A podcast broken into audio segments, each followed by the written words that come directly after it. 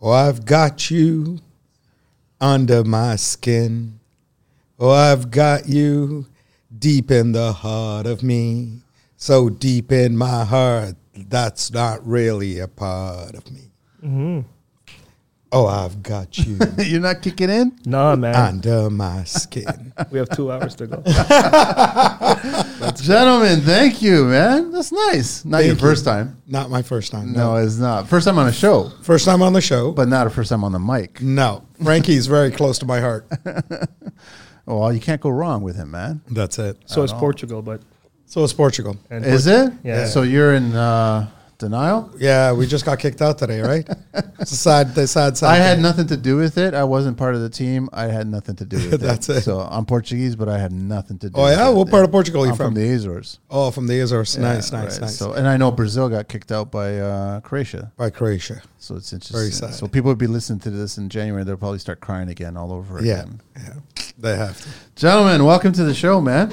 Thank you. Uh, so I got Ryan on my left, and I got uh, Mm-hmm. Manib. Manib, right? Yes. Mm-hmm. On my right. So Assured Basements.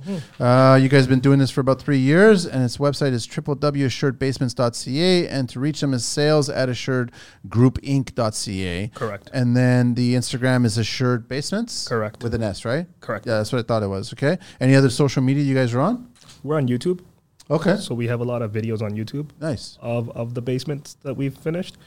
There's probably like 30 videos there right now, and more coming. Nice. Mm-hmm. You guys are seeing the power of the video, huh?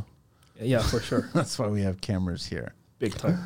That's what a lot of customers really like to see, and it gives them ideas on kind of what to, where to do their basement. Because a lot of people have a hard time envisioning something from drawing to what the final product is going to look like. So the videos really help out. So how how'd you guys get started? You want to take the lead, or you want me to? Sure, I'll take the lead. So I know I know Manib for about 13 years. Okay. Um, just through association and through friendships, we never really worked together. And I I used to own Assured Flooring since 2016. Um, and before that, I was in construction pretty much. I'm 41 today. I was in construction pretty much probably at 17, 18. I started just part time labor. What's with all you forty year olds lately on the show with no gray hairs at all, man? I'm No trying to gray fi- hairs? I'm trying to I figure got it out nicely when cut. my gray hair started showing up, and I don't know if it was maybe mid forties it started showing up. Yes, probably. yeah. The stress hasn't hit yet. You I'm know? wondering if there's like a just for men kind of thing happening with all the guests or something. We got to come all sh- nicely cut to your show. I mean, that's the first time I'm being on camera, so Sorry, I interrupted you, man. that's okay. Yeah. So um, I primarily, so I primarily uh, was running Assured Flooring at the time that uh, Manib was coming, and Assured Flooring does flooring um, after uh, water floods and fires, mainly for the insurance companies and for restoration companies. Okay. So we did a lot of work uh, with the restoration companies. We did a lot of commercial work and some residential as well. And what happened? Just y- Munib was um, working with a few uh, a few other basement companies, and he was kind of s- starting his own thing with another partner. And he came to me and he asked me if I would help them out. I was just way too busy just before COVID, and um and then as COVID uh, as COVID started uh, in, in I, I started helping him out a little bit, and then as COVID started in, all our commercial work started closing, and then we he was still right there, and I just started shifting the gears more towards the residential work, and then it just it expanded and it blossomed from there. A lot of people needed a lot of help during COVID renovating their their residences for um, for working from home situations, and a lot of people needed to separate themselves from the rest of the family sometimes while they were working or just to another space to live. Yep. And basements became a thing and uh, we kind of captivated on that market, and uh, we are still growing strong. Nice. So then you got into it. So f- me myself, I've, I'm, I'm the sales aspect of the residential construction game, if Okay. you want to call it. I was always selling whether it was water tanks. I did that for years. Got into HVAC, sold a lot of HVAC. Um, when the rebates were in, then I came into the window business. Did that for a couple of years, and I was always in a sales management position where I'm training other sales reps to sell home improvement sales. So pretty much since university, I've been doing this. Keep pull the mic closer to you. Yeah, yeah. Uh, Or no, either or, just bring Sure. it. Yeah, that's fine. So I never had really a job, but it was always a sales part of construction. And uh, I got involved in the basement industry prior to him with some other uh, companies and stuff. And I saw where there is a need for improvement, but I wasn't able to take that step at that point, And I was still selling. And then it, I turned 30, and that's when the hoo ha moment came where my wife told me, hey, if you really want to, to be able to answer to customers in a way where you could say, hey, man, I'm responsible for everything, and not say the company is the one that's going to do this since you're just a salesperson. You got to take that next step. And that's, we were talking in that time. We reconnected after a couple of years, and just all the energies kicked in, and we s- came up with the shared basements. And we, we, we do Ontario, we did a couple hundred basements in Ontario in the three years that we've we've been doing this. And now we're going into Alberta. Oh wow. That's kind of where we're at as of today. Okay, so I, I want to talk about basements because basements, whenever you get clients coming on board, they don't look at basements the same way that they look at the, the other two floors, right? And then that, and when I say that, I mean budgetary wise. They look at it like, yeah, we want all, all that extra living space, we want all that extra functionality, but we don't want to pay the price that we would have paid if we paid the first floor and the second floor. Same amount of square footage, basically speaking, outside of the mechanical area, right? But they're expecting you to do the basement for far less. How do you guys handle that? So there's a lot of ways. I mean, Manib's more on the sales, I'm more on the construction. Basements are not only less square footage. I mean, they're about actually sorry about the same square footage. They're a little more complicated of a build Yeah. because with the first floor and the second floor, your your main flooring flooring goes on top of wood. Yeah. It's easy to correct it. With the basement, it's on top of concrete generally. So it's very hard to correct it if there are issues. Also, any type of plumbing, any type of electrical, uh, especially the plumbing, is going from under the concrete up. So anything you, anything you have to do, you have to be very precise in your measurements because it's not very easy to correct it once everything is done around it. What do you mean you're running the mechanical underneath the concrete? Why aren't you? So if you are, I, I meant the plumbing. Sorry. Okay, So yeah. the rough plumbing when Yeah, you're, so when you you're break bringing up a the con- toilet, yeah. you're breaking up the concrete, and you're you're running the uh, the plumbing rough-ins under the concrete. Yeah. Sometimes we're running uh, mechanical under the concrete if you're going with underfloor heating. Yeah. But primarily, everything is done under concrete. Once the project is completed or closer to completion, and you're doing your final plumbing, it's very hard to correct anything. So in that respect, all your measurements have to be very precise, uh, and it's it's a much harder build than the first floor and the second floor. But to more answer your question, how do we battle talking to people and talking to them about costs? We have a very, very uh, detailed price list Okay. that we have created over the years. Uh, A coming sandwich board. a sandwich board, yeah, you could call it that. So what? Like it basically X, something costs X amount. Something else costs X- X amount. That's it, right? and um, w- we we stick to that price list as much as possible. 'Kay. Right. Uh, we don't, you know, change it from one customer to the other, and we have everything calculated uh, just over time. Everything calculated to cost on that price list. So, explaining to someone that their basement is generally one third, if not half, in some cases, of their home, and any cost of renovation would be would be half to one third of the cost of their of the cost of their build is a challenge. But most people seem to understand that when we go into the simple questions of, you know, how much did your house cost you? How much do you think it cost for your house to build it? Why do you think you wouldn't spend, you know, one third of that cost? in That's your what I basement? mean. Is that that's that's their debate. So I remember early on in my career, I no different than you guys. I started in basements because I looked at basements as a third floor. I looked at it as an opportunity. I didn't care about the lack of window, the lack of sunlight, the lack of whatever. Once you started renovating it, you're offering up walkouts, step ups, whatever. You're offering bigger windows if you allow for the fire code and the allowances on the on certain walls and everything. Like that. So you started bringing more natural light in, so it didn't feel like the basement anymore. But I was doing basements in the beginning where you know 1600 1700 square foot basement and you're doing a budget of like 250 to 300 thousand dollars right that felt correct right? But then lately, there was one that I recently went to go quote out. I think at the be- start of the year, I want there was a grocery list the client actually offered to me, It has to be a legal basement apartment. It has to have the separate entrance and all this other shit, right? Started larger window openings. Eh, Basically, the whole grocery list that I offer, right? Then it became a conversation because I've got the sense that this person doesn't understand what the term legal basement apartment means. So I asked them, "What's your budget?" And they said, "We well, we have twenty five thousand dollars." So I mean, it's it's it was probably a six or seven hundred square foot basement, so it was a smaller basement. But if you want a legal basement apartment, there's no way in hell that you're going to get this done legally for five thousand dollars.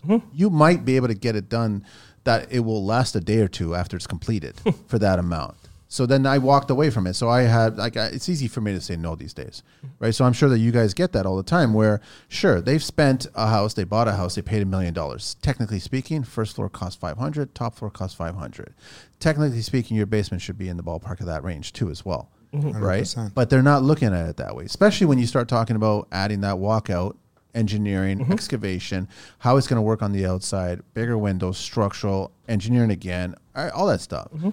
That's the big problem because even during COVID, they saw it as here's an opportunity for our basement. We need this space. We need a rec room. We need another office. We need another kitchenette down there. We need a three piece bath down there. We need heated elements because it's a concrete floor. Mm-hmm. So it's like you start adding up all this stuff and it becomes a challenge to speak to these clients this way. That's why I'm trying to figure out how you guys are. It's great that you've got a sandwich board. That's amazing because now, fine, you want a rec room, it's this size, here's the much. You want to heat it throughout, here's how much. Mm-hmm. If you want a three piece, this is how much. That's great. But I'm finding resistance from the clients. So I'll elaborate a little bit more on that. Since we're primarily only a basement company, um, all our marketing is basements, basements, basements. Great. It's And then me as the sales manager, I have five sales guys that I trained and go into homes. I essentially qualify those calls first before we even send somebody out there.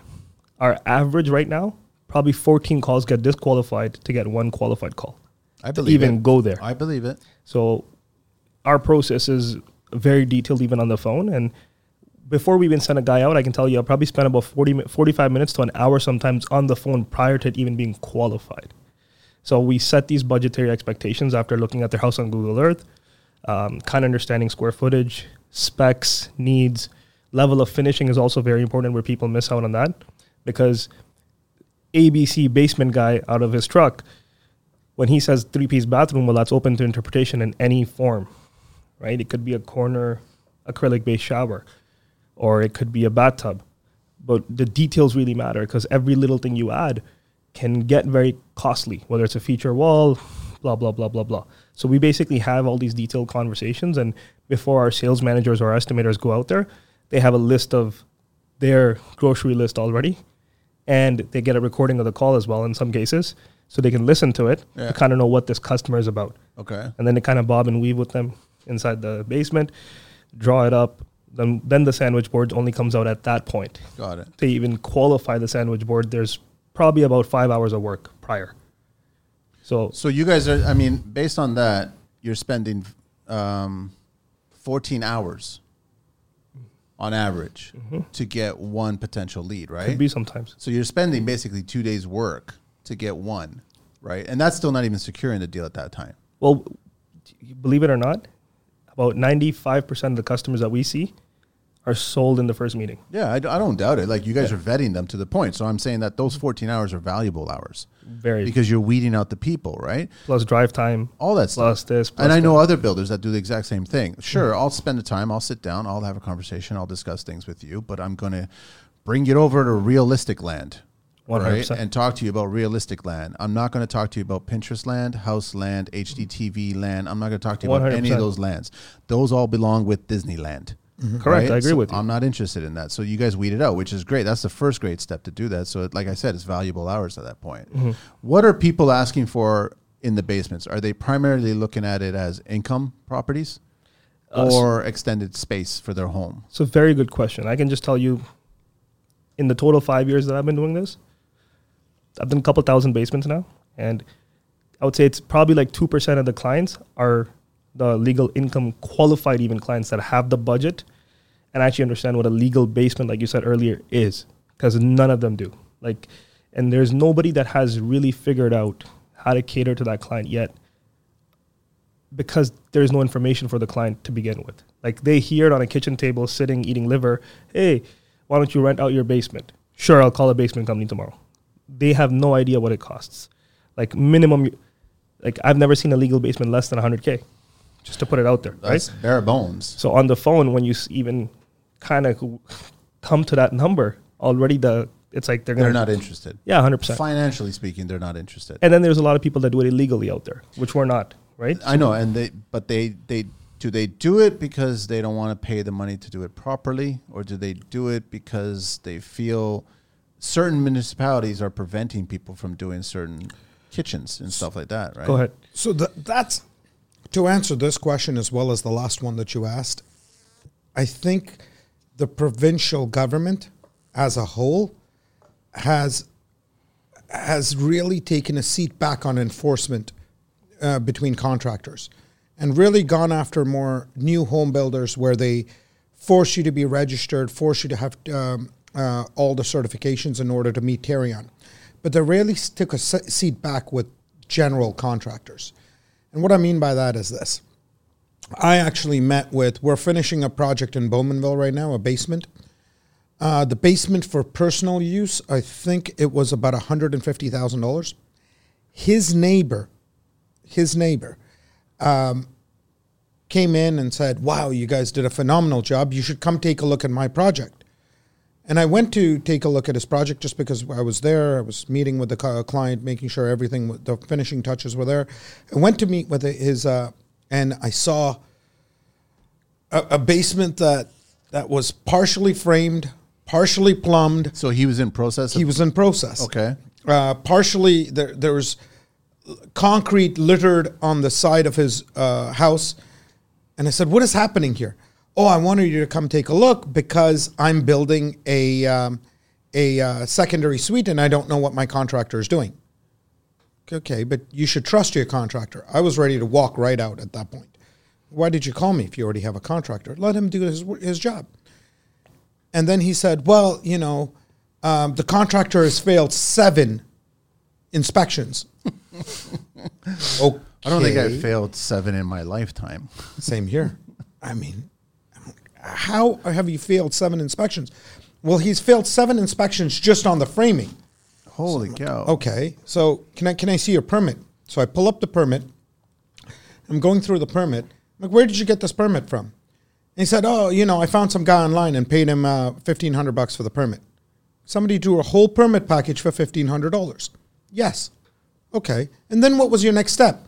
Well, I went on Kijiji, and I found a, a, a guy who came in and quoted me thirty five thousand dollars all in. So what happened? Well, the guy started doing his work and then he disappeared. Okay, this is a real story. And and I'm like, then what did you do?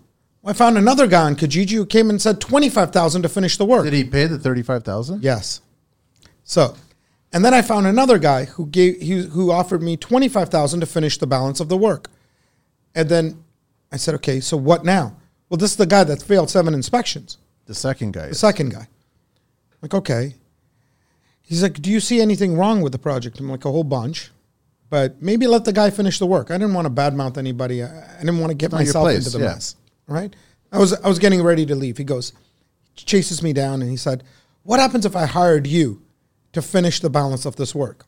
I turned around to him and I said, well, first you would for me to even meet with these uh, uh, with a municipality and quote this, I would be asking for a commitment somewhere between fifty and seventy thousand dollars. Oh, well, that's a little too high. Okay, then let your contractor finish but the he's work already paid that. but he's already paid that. That's the problem. We have we have all the municipal licenses of almost every jurisdiction that offers one, and uh, you know uh, we we have passed the tests. The we have a showroom that they can come to and select their items. We have uh, employees, trucks dressed. They expect us to compete at the same level of a guy who went to, you know, a a city trade school, bought himself a truck, grabbed a couple of tools, and thinks he knows what he's doing. Then on top of that, if you pull up permits online, you will find lots of companies offering to draw permits for between a thousand and fifteen hundred dollars. I didn't even know these guys existed. Oh yeah, it's not one. it's about 10 to 15 of them minimum. But why aren't these homeowners or you guys are you guys doing the drawings yourself or are you guys out working with an architect? So we work with engineers, architects, and we do the drawings ourselves. Okay, so it's their scope of work, it's their pay, Sorry? it's their work, it's their responsibility. Correct. So, So, eliminating the idiots that are online selling this service. so people go online, get the get the permit drawn, then they give it to us and and then they shop around with this permit. The only problem is to actually have someone value their time and their work, these companies are sending one person. Some of them are really good, don't get me wrong, but the majority of them send somebody to draw a sketch of the basement. They send an architectural technologist to s- draw a sketch of the basement. They take this, and without physically seeing the project themselves, they try and get this permit approved. Once the permit, the city just looks at you know uh, the just the on value basis, and the city will stamp it based on the on the permit meeting the, the building code, and state that the homeowner is responsible for the accuracy of this. Now the homeowner doesn't know what they're talking about. Of Mm-hmm. course not. So they they're they're showing us a permit, believing it to be true. When we come and start measuring things, the permit's completely off. Mm-hmm. So now we have to take this permit, apply for a revision of that, which is almost costing the same amount of money that it would just take to do the permit from the beginning Yep.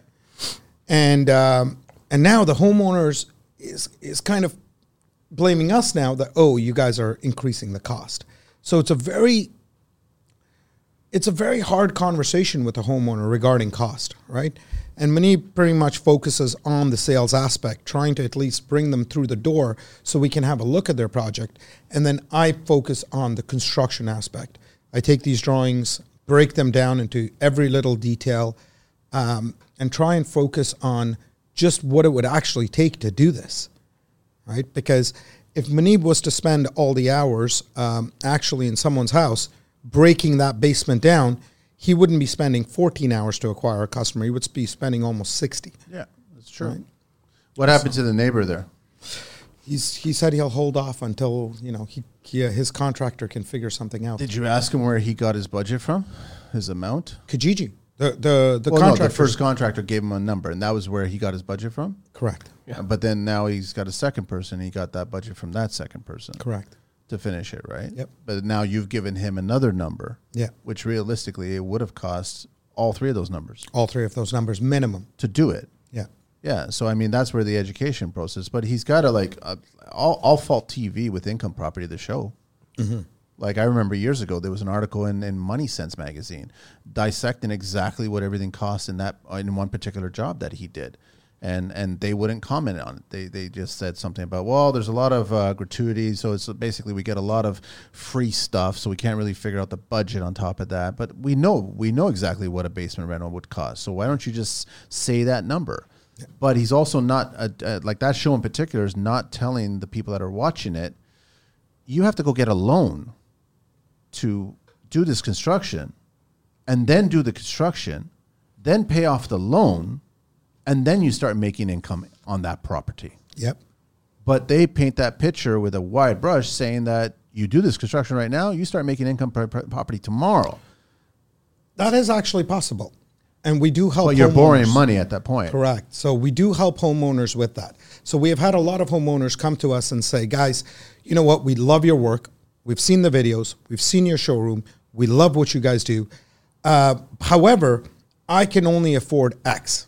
And you're telling me it's Y to build this, this basement the way I want it with the walkout and uh, making it a completely legal basement that I can rent out. So we sit down with them and we formulate a plan. Well, let's see, you know, Mr. Homeowner, how long have you owned your home for? Where can we help you get the financing to do this? So we have actually um, a, a a tested program where we have been able to uh, get loans for homeowners that they can build their basement for about about six hundred dollars a month. Turn around and rent that same basement and homeowners have been getting rents from 1500 all the way up to 2200 is the highest i've heard uh, for a basement so they're paying $600 a month to build it $2200 a month so it is still a financial gain So, and then homeowners have walked up to us and told us that you know their accountant helped helped them because we are actually licensed contractors. Uh, their accountant has helped them write off some of that money that they have spent in building their basement as an income property towards their taxes and the income that they're earning from the home. Wouldn't the full amount?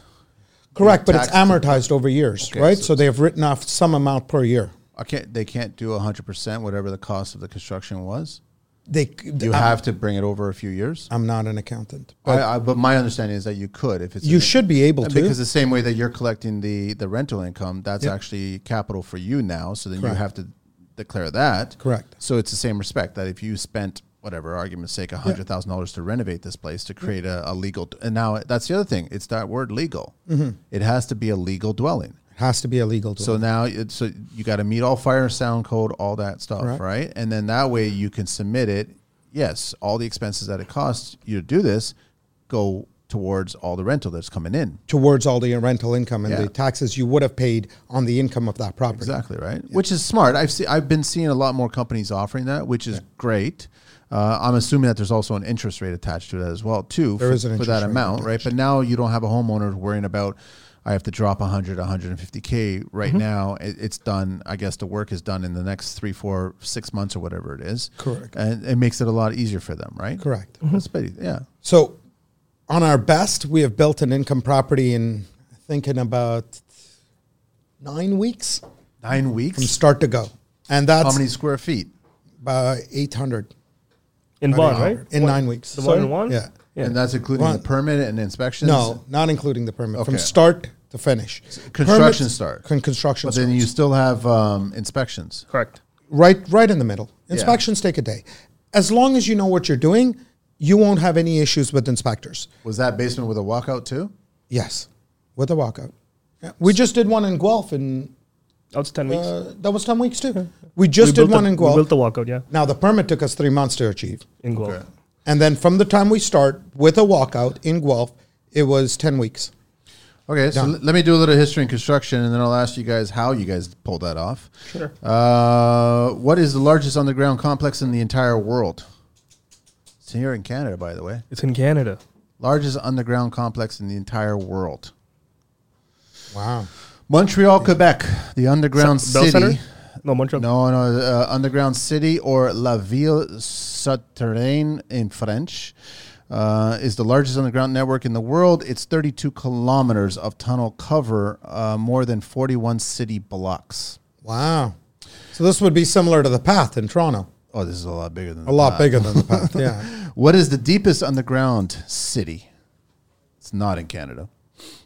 This Don't tell me one's- it's Dubai. no, it's not Dubai. They're, they're, they're more visual. They- Deepest underground They're city above would the ground. probably be in Europe, Turkey. in Turkey. wow. Okay. uh, Cappadoci. Uh, Cappadocia. Cappat- yeah, Cappadocia. That's it. That, all right, Yeah, yeah. there you I've go. heard of that, yeah. Thank you very much. Uh, located in central Turkey, is home to no less than 36 underground cities, and at a depth of approximately 85 meters. It's insane. Knowledge. What is the deepest uh, a human has been underground? Now this one, Marianas Trench. In the ocean or in the No, not in the ocean. Not in the ocean, This is just actual. This is underground. actual Earth. This would be Russia. Uh, the Kola super sense. deep, super deep borehole SG uh, hyphenated three is a result of a scientific drilling project from the Soviet Union uh, near the Russian border with Norway uh, on the Kola Peninsula. The project attempted to drill as deeply as possible into the Earth's crust. Wow. Maybe they thought they could get to the U.S. that way. Nah, after they after were digging a walkout for the basement. That's right. After five years, the Kola uh, was uh, well had reached seven kilometers down. wow. Uh, work continued until the project was abandoned in 89, uh, 1989, because the drill became stuck in rock at a little over 12 kilometers, almost 40,000 feet uh, deep. This is the current record for a depth of uh, reached by humans. I wonder what the pressure is down there. I have no idea. Probably man. significant. Uh, I was going to ask you guys. So, how do you guys pull that off with that nine, 10 week window? So we uh, we frame in three days. All all our employees are we we specialize them, and we we figured Where are you guys getting your employees? just we a lot of experiments. a lot of a lot of them were already with us like were with me doing the restoration work um, I just decided to specialize them. So our framers frame, our drywallers drywall, our tapers tape, our painters paint, our tilers tile, um, and they generally sometimes have a sub trade just in case we get a little bit slow. But for the past year, uh, for the past year, it's consistent two to three bracements starting every week. So it's been a stressful year. It has slowed down a little bit with this recession. Uh, however, it's still pretty consistent. Uh, we're currently booked all the way to March Mm-hmm. um, at two two starts a week So you're framing in three days. in three days. all bulkheads and everything. everything, Correct. yeah. three days. All timber. Not is it steel studs or timber? Timber with steel trucks. St- steel on the steel on the uh, bulkheads, The and, bulkheads. The, and the Yes. ceilings. Yeah. Okay. Yeah. So we're framing in three days. If we have to do furring channels, we add a day for furring channels. So we're framing in three days. Then um, So this let's just keep, kind of keep it straight. So this is not a legal income property. This, This is, is just- a legal Oh, this is a income legal property. property. Oh, yeah. Okay. All right. right. So we're framing in three days.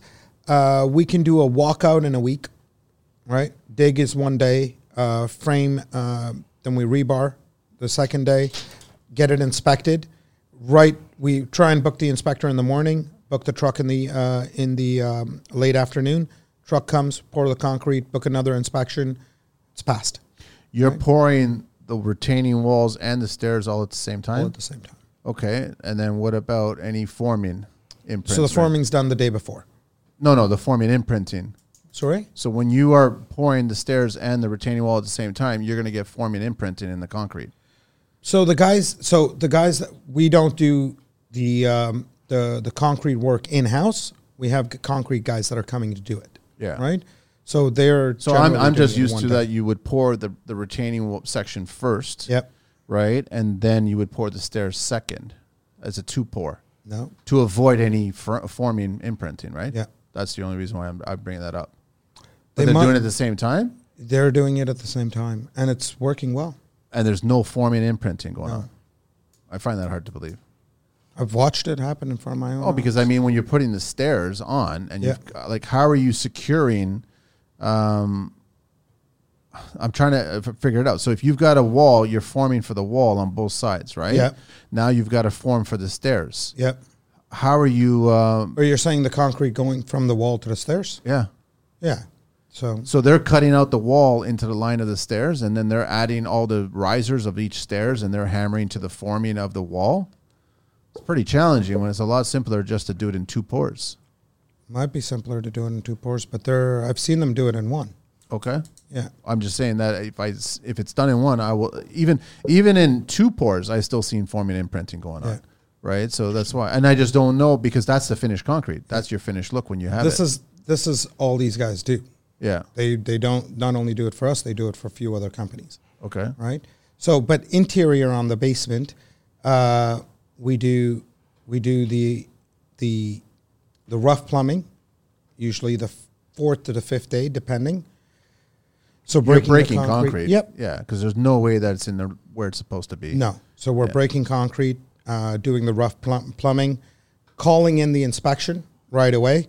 When the inspector is coming, we're already our electricians are already booked, so they're doing the rough electrical. Um, then right after that, we go into HVAC, where Okay, so hang on a sec on the plumbing. You still have to get up to the main floor and tie your, your vent. no, yeah, but the vents always come down to this uh, to the uh, to the basement as well. No, you but- just tie into the vents that are coming um, that are coming from the stacks. Okay, so w- are we talking about a basement that has a rough assembly already set up? Or are we talking about a basement that doesn't have any rough assembly whatsoever in the basement? generally even and we have to we ha- we had to cut into the main floor probably Not the main floor. So we all know that if you run a vent, you have to run a vent for any plumbing fixture in the basement. Mm-hmm. That vent has to be above the water table Mm-hmm. on the main floor. So you have to tie it in either above your vanity or Yeah. above your sink in your kitchen. correct So those are the only two spots that you, or laundry if you have a laundry on the main floor. So uh, either one, all three of those, depending on the geography of the basement, you have to somehow get a pipe upstairs and then put a T and connect it to, and that's your vent that's connecting to technically a wet vent that's not at that point going to this, the attic. most of the most of the vents that are going to connect to the the f- first floor and even higher than that you they do also exist in the basement. So that's already a pre-existing. It's already a pre-existing vent. Okay. right? All right. So we tie into those. In maybe a few basements, we had to tie into the vents into the first floor, um, but that's It, it just remains like if you go to the kitchen, Yeah. you're damaging backsplash. If you go to the laundry, you're damaging drywall. If you go to the uh, powder room, you're damaging drywall. You have to make a hole to make a cut in the T, right? correct. You Yeah. have to. but that has only been in maybe four or five basements. Okay. right?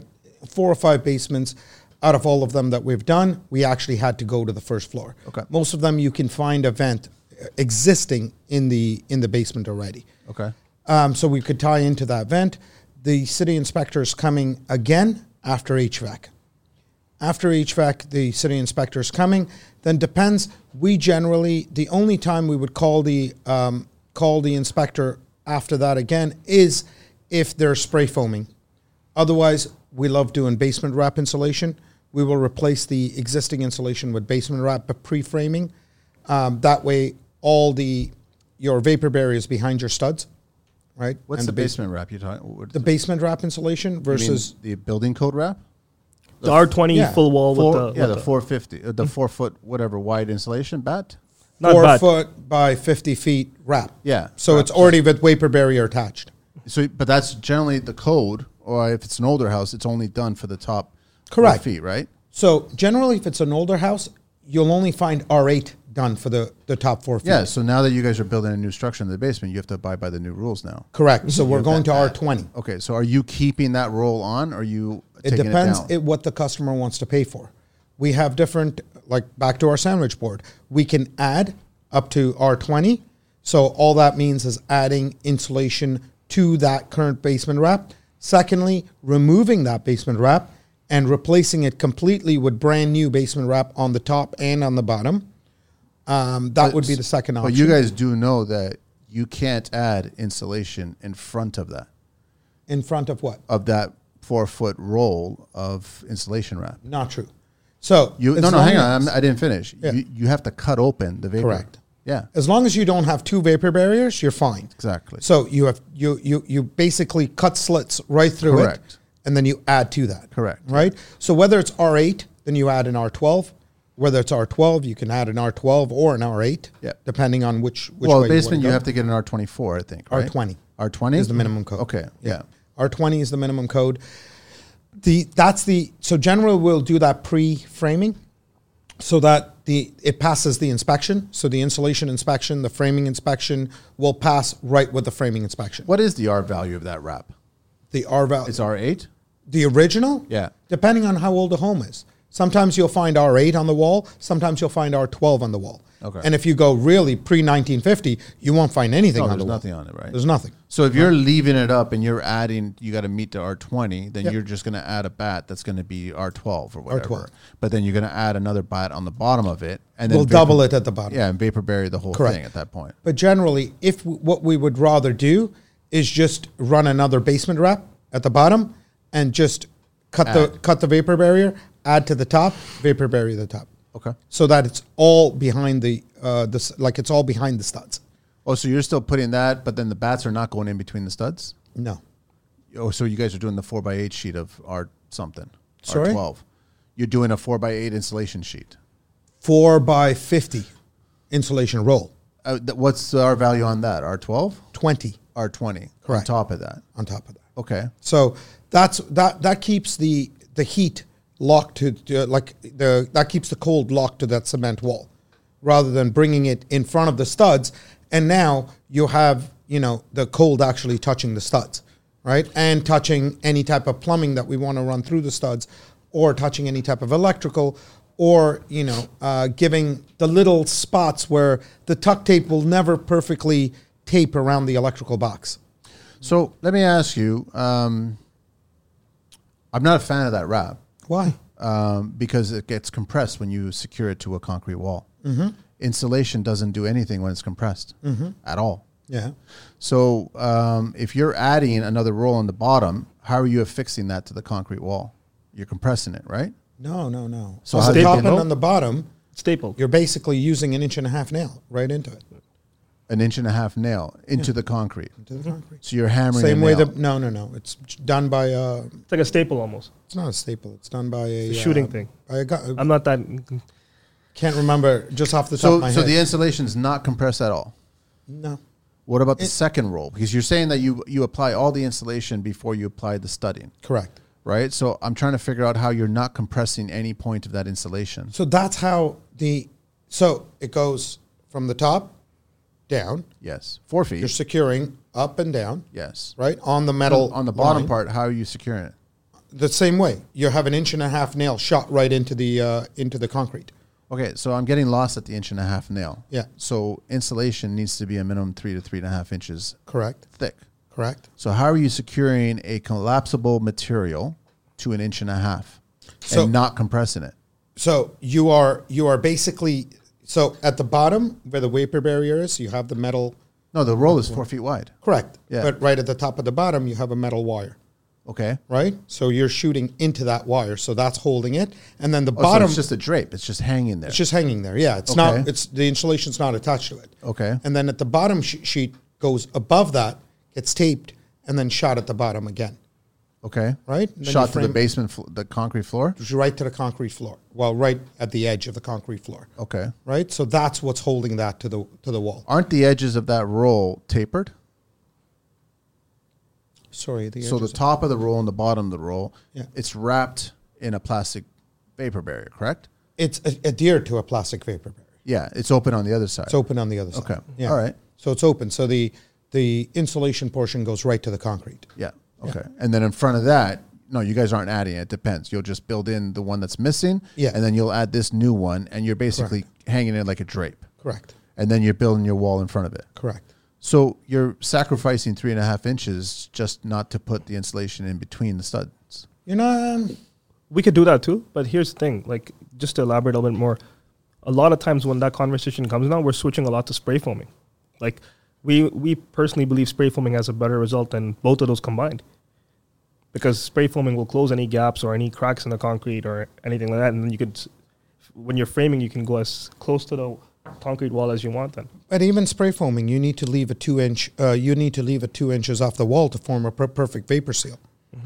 Well, yeah, yeah. Um, So whether whether you're whether you're framing in in a basement, you do like personally speaking, and just from experience, I don't want my studs touching that concrete wall ever because No. there's no vapor seal. no, well, it's thermal bridging. Correct. right? So you've got a porous material, concrete, with another porous material, the wood, and you're wicking material, moisture from the concrete to the wood. Correct. So separating is fine. Yeah. I'm just looking at it like, why not just build your framing and then insulate it and then vapor barrier in front of that wall? you could do that too, but then you'll have to use rock wool, which is an R14, not an R20. No, you could put an R20 pink pad insulation. But you already have R8. So if you have the wrap on it, you have R8. You wrap in another R8 on the bottom. You're building a wall against that R8. You make all the slits in that R8 wrap. Then you put your bats inside studs. You save yourself your three and a half inches of that wall being pulled forward. That's what you, that's the only reason why I'm asking that, right? So normally Just what trying I've to done think if is it's three and a half inches. I don't think it's three and I've a half ripped inches. I off the, think it's the two wrap. inches. I ripped off the wrap because I've never been a fan of it because the way every so often there's a concrete nail s- puncturing it, sandwiching it, squishing it, uh, damaging it. It doesn't serve a purpose. And then all of a sudden you rip that off and you start from scratch. I leave it an inch away from the wall, from the concrete because you don't want thermal bridging. And then I bat it. I bat it or I spray foam it, right? but you're supposed to leave two inches from the wall. No. Every inspector that I've talked to, it's a separation. That's all it is, right? Because you have to. I do it as a one inch because sometimes it'll become a one and a half or two or whatever, depending on the plumbness of the concrete wall. Yep. Right. So it's it's serving dual purpose because the concrete's not perfectly plumb and you have to leave a gap, right? Yep. So now that's if it's spray foam, Mm-hmm. because they don't want they want that they want to stop the thermal bridging. yeah, But if you're going bat, doesn't matter. As long as you're protecting that wood and it's not touching the concrete. I've never heard any inspector tell me two inches.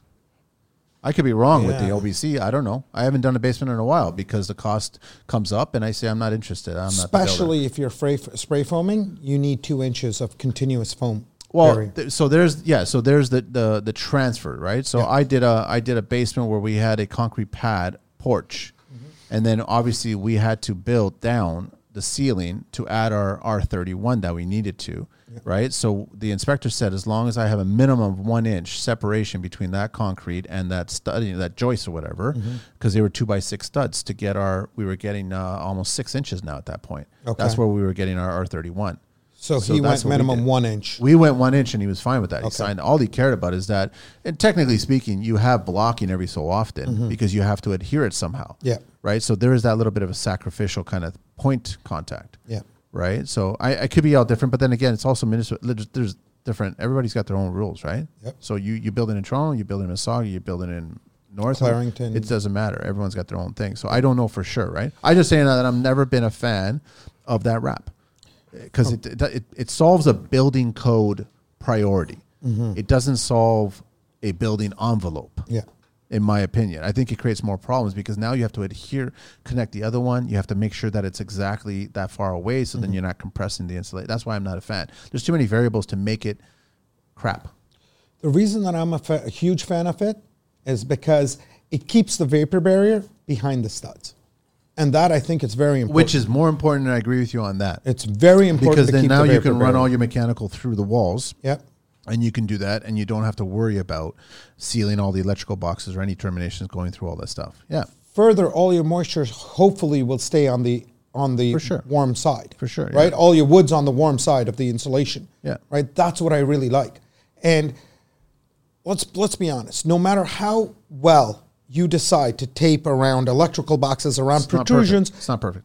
it's going to be penetrated. Yeah. So when you have your drywall going up, it's never going to be. You're never going to cut perfectly around an electrical box. impossible. It's just impossible. Yeah. So I would rather have my ins- uh, my um my wrap on like I would rather have my vapor barrier on the cold side. I would rather have my studs on the warm side. I agree. So and that's why I really love the basement, like the the the basement wrap. The only thing I would recommend over and above the basement wrap is spray foam, right? Uh, that's I mean that's the best, but customer's budget needs to be there. I'm, I'm just bringing it up because customers are always picky about space because you already lose space Mm-hmm. Yep. Mm-hmm. because of the foundation thickness, right? So Correct. it's it, technically speaking, yeah, you are the same square footage as the main floor, but you're not because your walls are already coming in Mm-hmm. 10 inch concrete block or whatever it is, right? They're already coming in an extra four inches, and now you're adding another four. You're adding the f- three inches for your, your insulation wrap, Mm-hmm. then you're adding another three and a half for your, your studding, right? So I think R20, and I was trying to look at it because when you say three and a half inches, I'm really thinking about it. The insulation when and I it's think open, yeah, but I think a basement wrap R20 only sits at about two and a two and a quarter.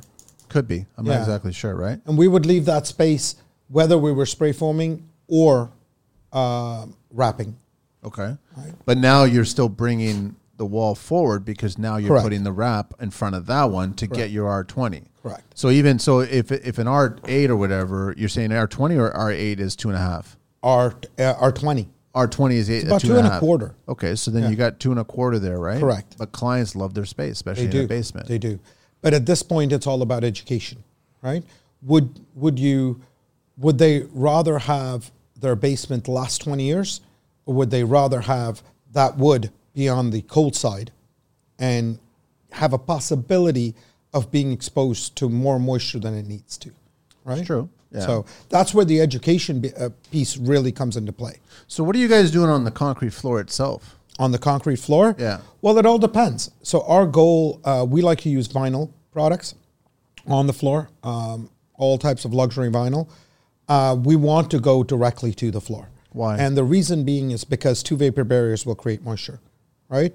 The the most of the vinyl products seal fairly well if you really look at it, and if you're running if you're running any type of polystyrene based under underlayment, then you're you're going to have moisture issues there, right? And that I've seen all over doing a lot of restoration, right? The only other thing that works better than that is dry core, or going with like a DMX membrane and then OSB on top of it. That would be for warmth, right? But we have we do a lot to try and bring the heat to the floor. We dropped our mechanical vents. We drop them all the way to the floor. In Okay. some municipalities they are important, in some municipalities they're not important. Well, you guys realize I think it's I don't know exactly what the percentage is, but sixty percent of a home's heat loss is coming from the basement concrete slab. So why are you not stopping that heat loss? Like you're you're relying on Cost. the vinyl, the vinyl flooring to do that, right? Correct. So the vinyl flooring does have uh, generally an underlayment attached to it. So your vinyl flooring is only being cut a half inch away from your studded walls. Our vinyl flooring is going right to the, the sort of- right to the drywall. Yeah. You don't have to space it. so right to the wall. Right to the drywall. Yeah. Yeah. But there's a gap, remember? So you've got your Mm-hmm. insulation, then you've got your second row of insulation, then you've got your framing, and Mm-hmm. then you've got your vinyl. Yes. So there's a gap there. There's going to be a corner baseboard gap of penetration of coldness coming through. Sorry, maybe I'm not seeing where the corner baseboard gap is. You got a track there, right? There's a track that's sitting on the floor too, where the stud goes in. there's a there's a metal stud, A metal track? Yeah, either a metal truck or uh, you know, or you have a um, uh, or you have like a foam layer with a stud right on the concrete floor. Well, okay. So yeah, first of So all, where's your gap?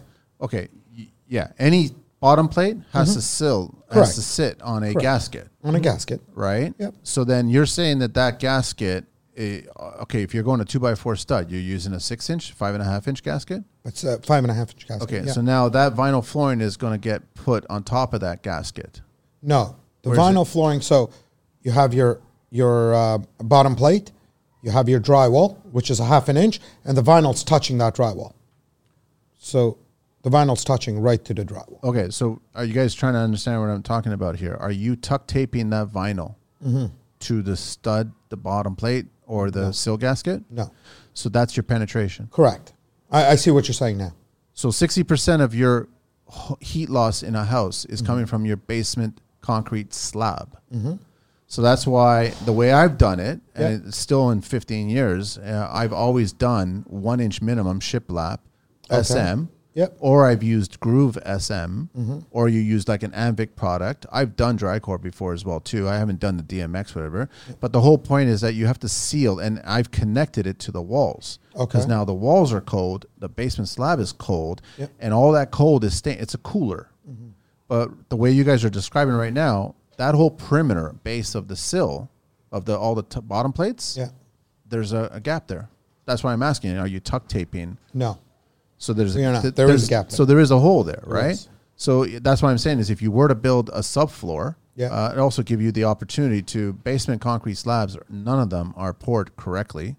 They're given to the guy that works on Fridays, Mm-hmm. Yeah. Mhm. and so it's like you have to do some self leveling. I even We gotten do. Mm-hmm. to the point where I've grinded down concrete because you've got too much of a high point. Yep. So then then I put the SM, I put that all down right to the foundation wall. Then I put my subfloor down, generally a 5 eighths. I tap con each sheet and then I connect that to the framing on top of that.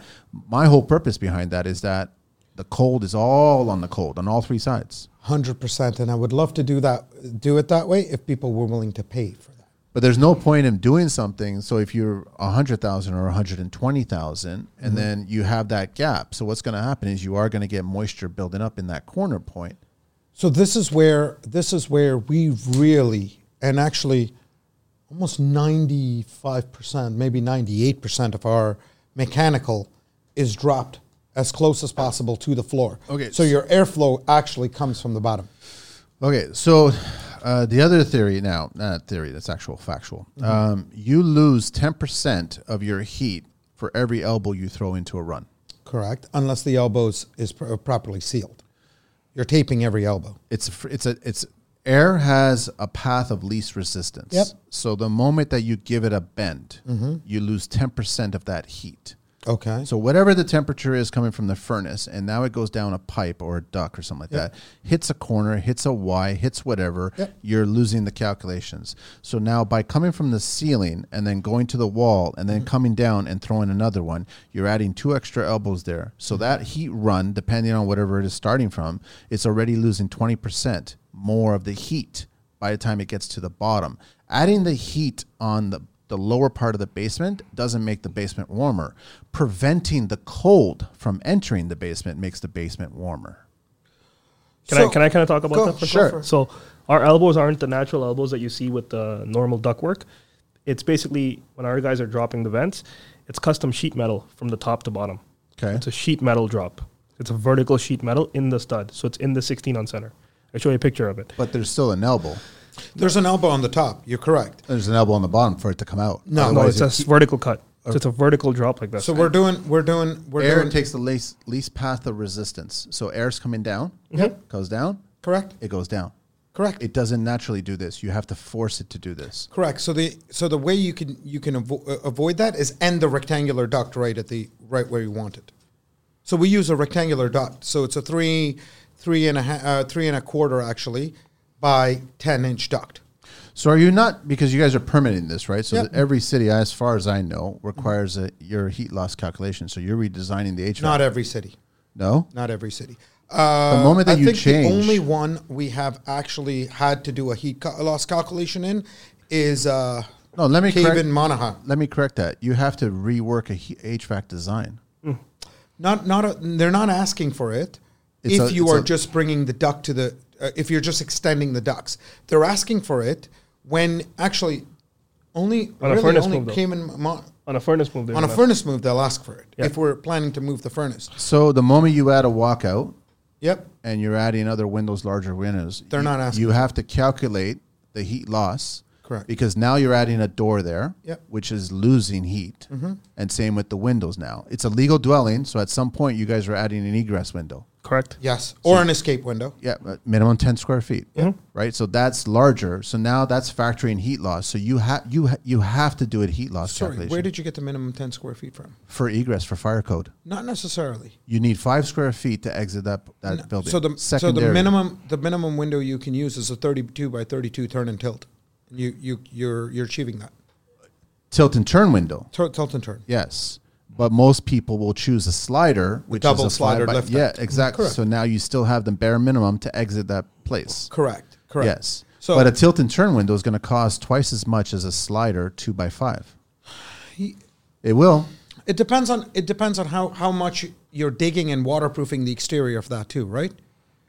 I don't follow you. So when you're cutting in a new window on the on the exterior side, you're digging right to the weeping tile. You're uh, connecting a drain. Mm-hmm. You're extending a um, a wa- uh, window well. Window well. You're waterproofing a foot on either side of that window well. So it all depends. The larger the window you put, right?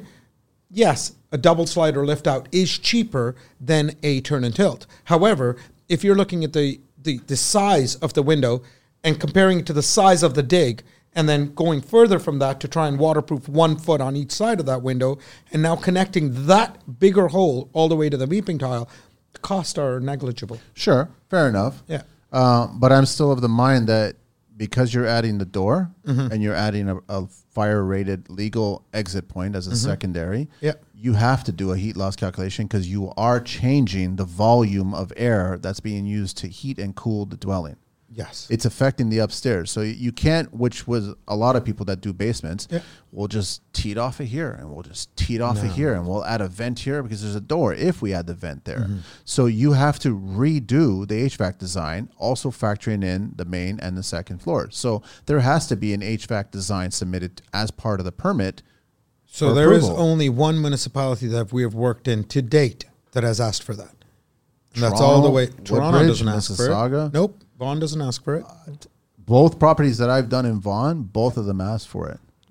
Pull up my. Uh, I can pull up If my. they uh, change things and are asking for it, I'm surprised. They're They're making not it easier asking now, for it. by the way. They they made it a lot easier. It's actually very interesting. In Edmonton, for example, uh, if you do a, se- a- a legal basement or a secondary suite in Edmonton, they're asking for a whole new furnace just for the basement.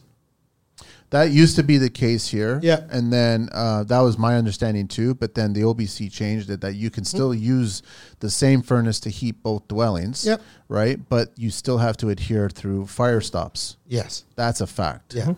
Right. So that's the other thing too, right? So you got to be conscious of what's running through the basement f- ceiling, Mm-hmm. which is the main floor floor. There's lots of mechanical running through that, and that has to stay on the upper floor's dwelling, not on the basement floor's dwelling. You follow me? Yep. So technically speaking, if you've got a dryer vent Mm-hmm. going through a joist cavity on the ceiling of a basement floor, Yep. uh, the ceiling of the, the basement, right? Um, you have to double five eighths around that joist because that's your fire stop. So yeah. So below the joist. They're not asking anymore to double five eighths around the, the top of the That's joist. a fire code. Correct. They're asking to do it below. So they're just put it right below it. Correct. But then also the ceiling has to have either double fire, which is rated at X. Double five eighths are only asked for in dwellings less than five years old, right? So you're looking at which um, the ST the ST rating and the FFR rating, right? So it depends. The OBC. Uh, the OBC has many, many, many different ratings of walls. Depending on the municipality, you have to meet, and depending actually on the age of the home. So, homes younger than five years old have a stricter light requirement as well as a, a STC requirement as well as an FFR requirement than homes older than five years old. So you're saying that newer homes don't re- they require all these things? They require more than O- the older, older homes. Correct. Yeah, but that, my experience has been that the older homes have all required this stuff. It's a pain in the ass. Trust me. It's a It pa- is, That's it why is. I keep on going back to that word legal. Correct. So double five eighths drywall is not required in homes uh, that are older than five years old. And actually, in Milton, for example, they're they're not even asking for five eighths uh, in in uh, homes older than five uh, five years old. You can meet it under the, I want to say FC eight or FC FC six. Okay, so hang on a sec. You realize that that double layer of rated X drywall is not for fire; it's for sound. The furring channels make Hang on, more. stay on the mic. sorry, the furring channels make more. Um, uh, the the furring channels separate the the sound more than the double five eighths, in my um opinion. This is based on OBC, so you're supposed to put one layer of Roxwell, Roxol, Correct. Rock- Yeah, wh- correct. whatever the Rockwell. company, right? Mm-hmm. Yep. Rockwell's the In name, the yeah. joist cavity, Yep. either one layer of resilient channel and one layer of drywall, Yep. Mm-hmm. or no resilient channel and double layer drywall staggered. That So- meets sound requirements. Correct. So, um, when we are when we are looking at permitting basements, we look at the requirements whether it meets FC six or FC eight or the age of the house really matters in that. So, um, I don't understand how that works because it's all new construction in the basement. So then all new construction has to adhere to all new building codes. correct, but there is a separation between homes that are older than five years old and homes that are uh, younger than five years old. This is new to me. I, okay. For example, we just permitted one in Ajax. Um, because the home is younger than five years, it's actually four and a half. The light requirement in a living dining space was 10%. If I show you a picture of the size of the windows that I had to put in there, you would think they're almost equal to upstairs. And actually, that project was really funny because we took that project from another contractor who had done it without a permit. The town had come in and s- put a stop on the project. We had to in- literally tear down all the work that was done and redo it from scratch. The homeowner had then got a, also a permit, which didn't make any sense. So we redid, we did a revision to that permit, and now are almost through the entire building. So we took um, the homeowner had a two bedroom uh, built unpermitted. We we brought that down. Uh, we took the one bedroom permit that he was allowed, made it a two bedroom permit, which is what he really wanted. And the light requirement, because it's younger than five years old, needed to be 10% uh, of the square footage. So his living dining space was 180 square feet. So we had to have 18 square feet of windows in that little room. But you realize that that window is not a fire or sound or egress or anything like that. It is just luminosity that they need natural light to come into the dwelling. Yes. That's all it is. Correct. So homes above five years old for a living dining only require 5%, and for a bedroom requires 2.5%. So, so the first thing that's going to happen is all the submarine windows in a basement are all going to go away. Yeah. I keep reverting back to that word legal. Correct. That's what people, homeowners, don't Mm-hmm. understand. 100%. And I could honestly say that the moment you want it truly to be legal, it's a bare minimum twice the cost, Bare minimum. Bare minimum. Bare minimum. right? That's just, and that's a fact. So if you think your basement because you watched HGTV is 50 grand, that basement's 100 grand before we even start talking about finishes and stuff like that. Yes. One hundred percent. So that's why I was asking you guys, how are you having that conversation? Because I'm too old and I'm too fed up to educate homeowners on that level. If what I- you that's want where I it to- come from. If you want legal, you want legal. I'll talk to you about legal. Yeah. But if you really don't want legal, then go talk to somebody else. So the legal. So this is the thing. So this is where. So this is where the education of the customers really comes into play. Uh, the provincial government has to step up their their enforcement. They won't. They won't, but they. We're on our own. Yeah, we're on I our know own. of somebody else. I was talking to a, a retired old co- building code consultant out of Cambridge, and he actually has been working on trying to develop a package to properly build legal basement dwellings Yep. as per the code. Yep. Right. So, and that's what when, when I had him on the show, and we got talking a lot of stuff about the code and basement dwellings because those the basement dwelling is the actual the biggest thing when it comes to the st- first and second.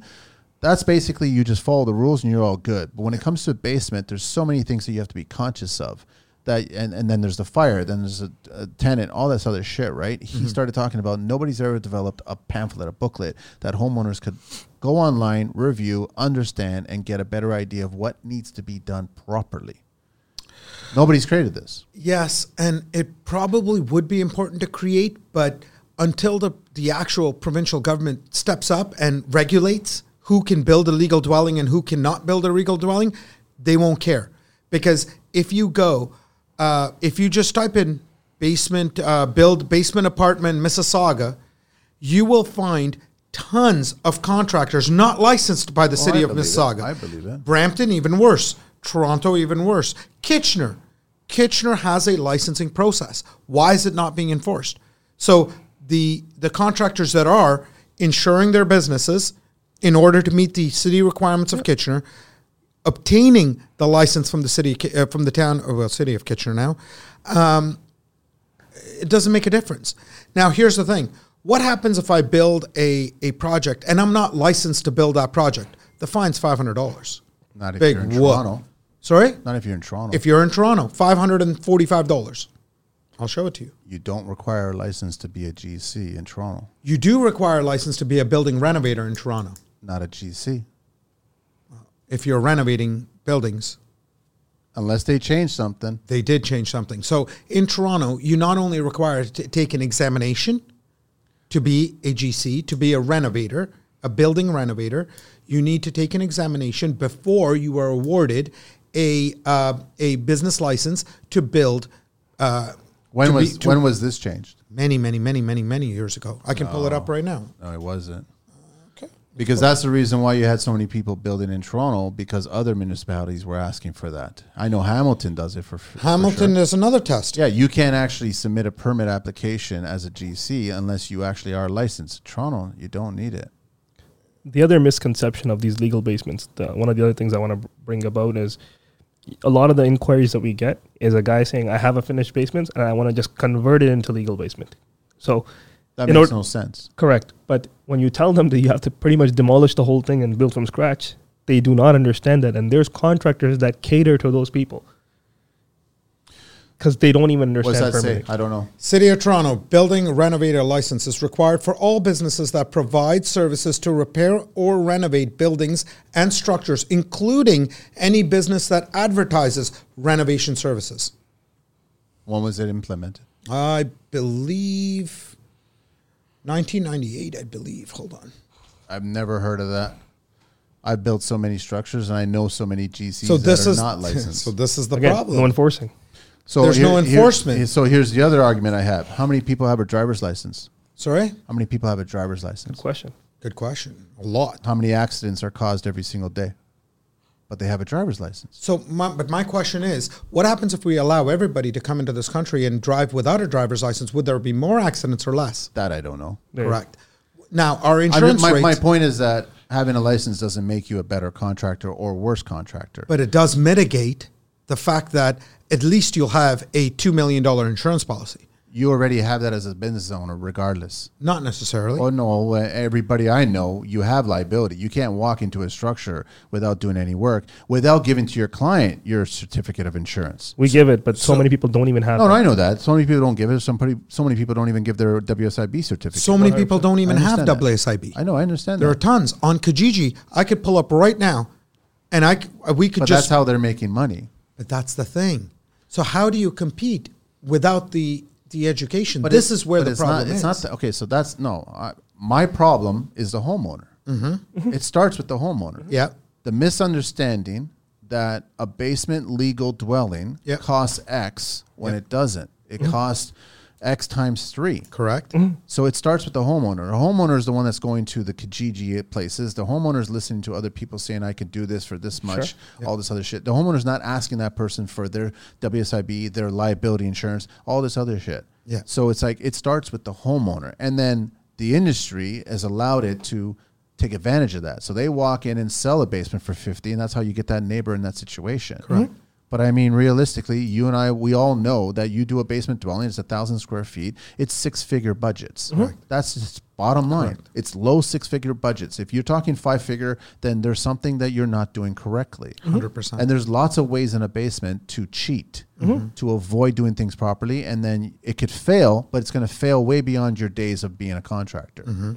I've never had a single failure because I've always tried to do things and learn other ways of doing things and how it's best. But there is a general basic building envelope that that I adhere to, right? Am I a fan of spray foam only? No, not anymore because based on my knowledge, I'm a fan of a hybrid system. I'm more of a fan of a bat or a cellulose and stuff like that. But then you have to do certain things. At one point, I was doing blue studs because I wanted to use blue studs, right? Was it worth it? No, I've never done a basement with any metal studs. I've done sometimes bulkheads in metal studs because it's easier to build that way, right? But the majority of it's been wood. So there's there's a bunch of things. So I still blame the homeowner because whenever I meet them and they say that word legal, Yep. then my experience and my knowledge comes in and I tell them exactly what's going to be, but they don't want to hear it. hundred percent they don't want to hear it. We're pretty honest about it too. Um, the problem is the competition or somebody else skirts their way around that conversation, gets them for X. Once they get their deposit, turns them to Y. And s- for for example, I, a lot of inquiries I take where I hear these co- horror stories and the homeowner is venting out to me. Yet even if I can educate him with all that, he's still gonna go back to that, which is the sad part. He's going back to that because it's offered on the table.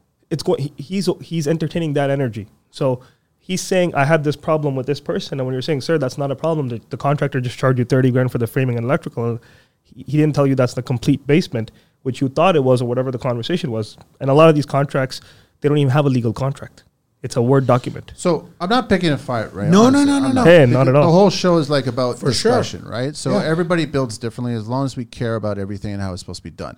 Trust me. And we all know that you learn as you go and you Yep. try something new.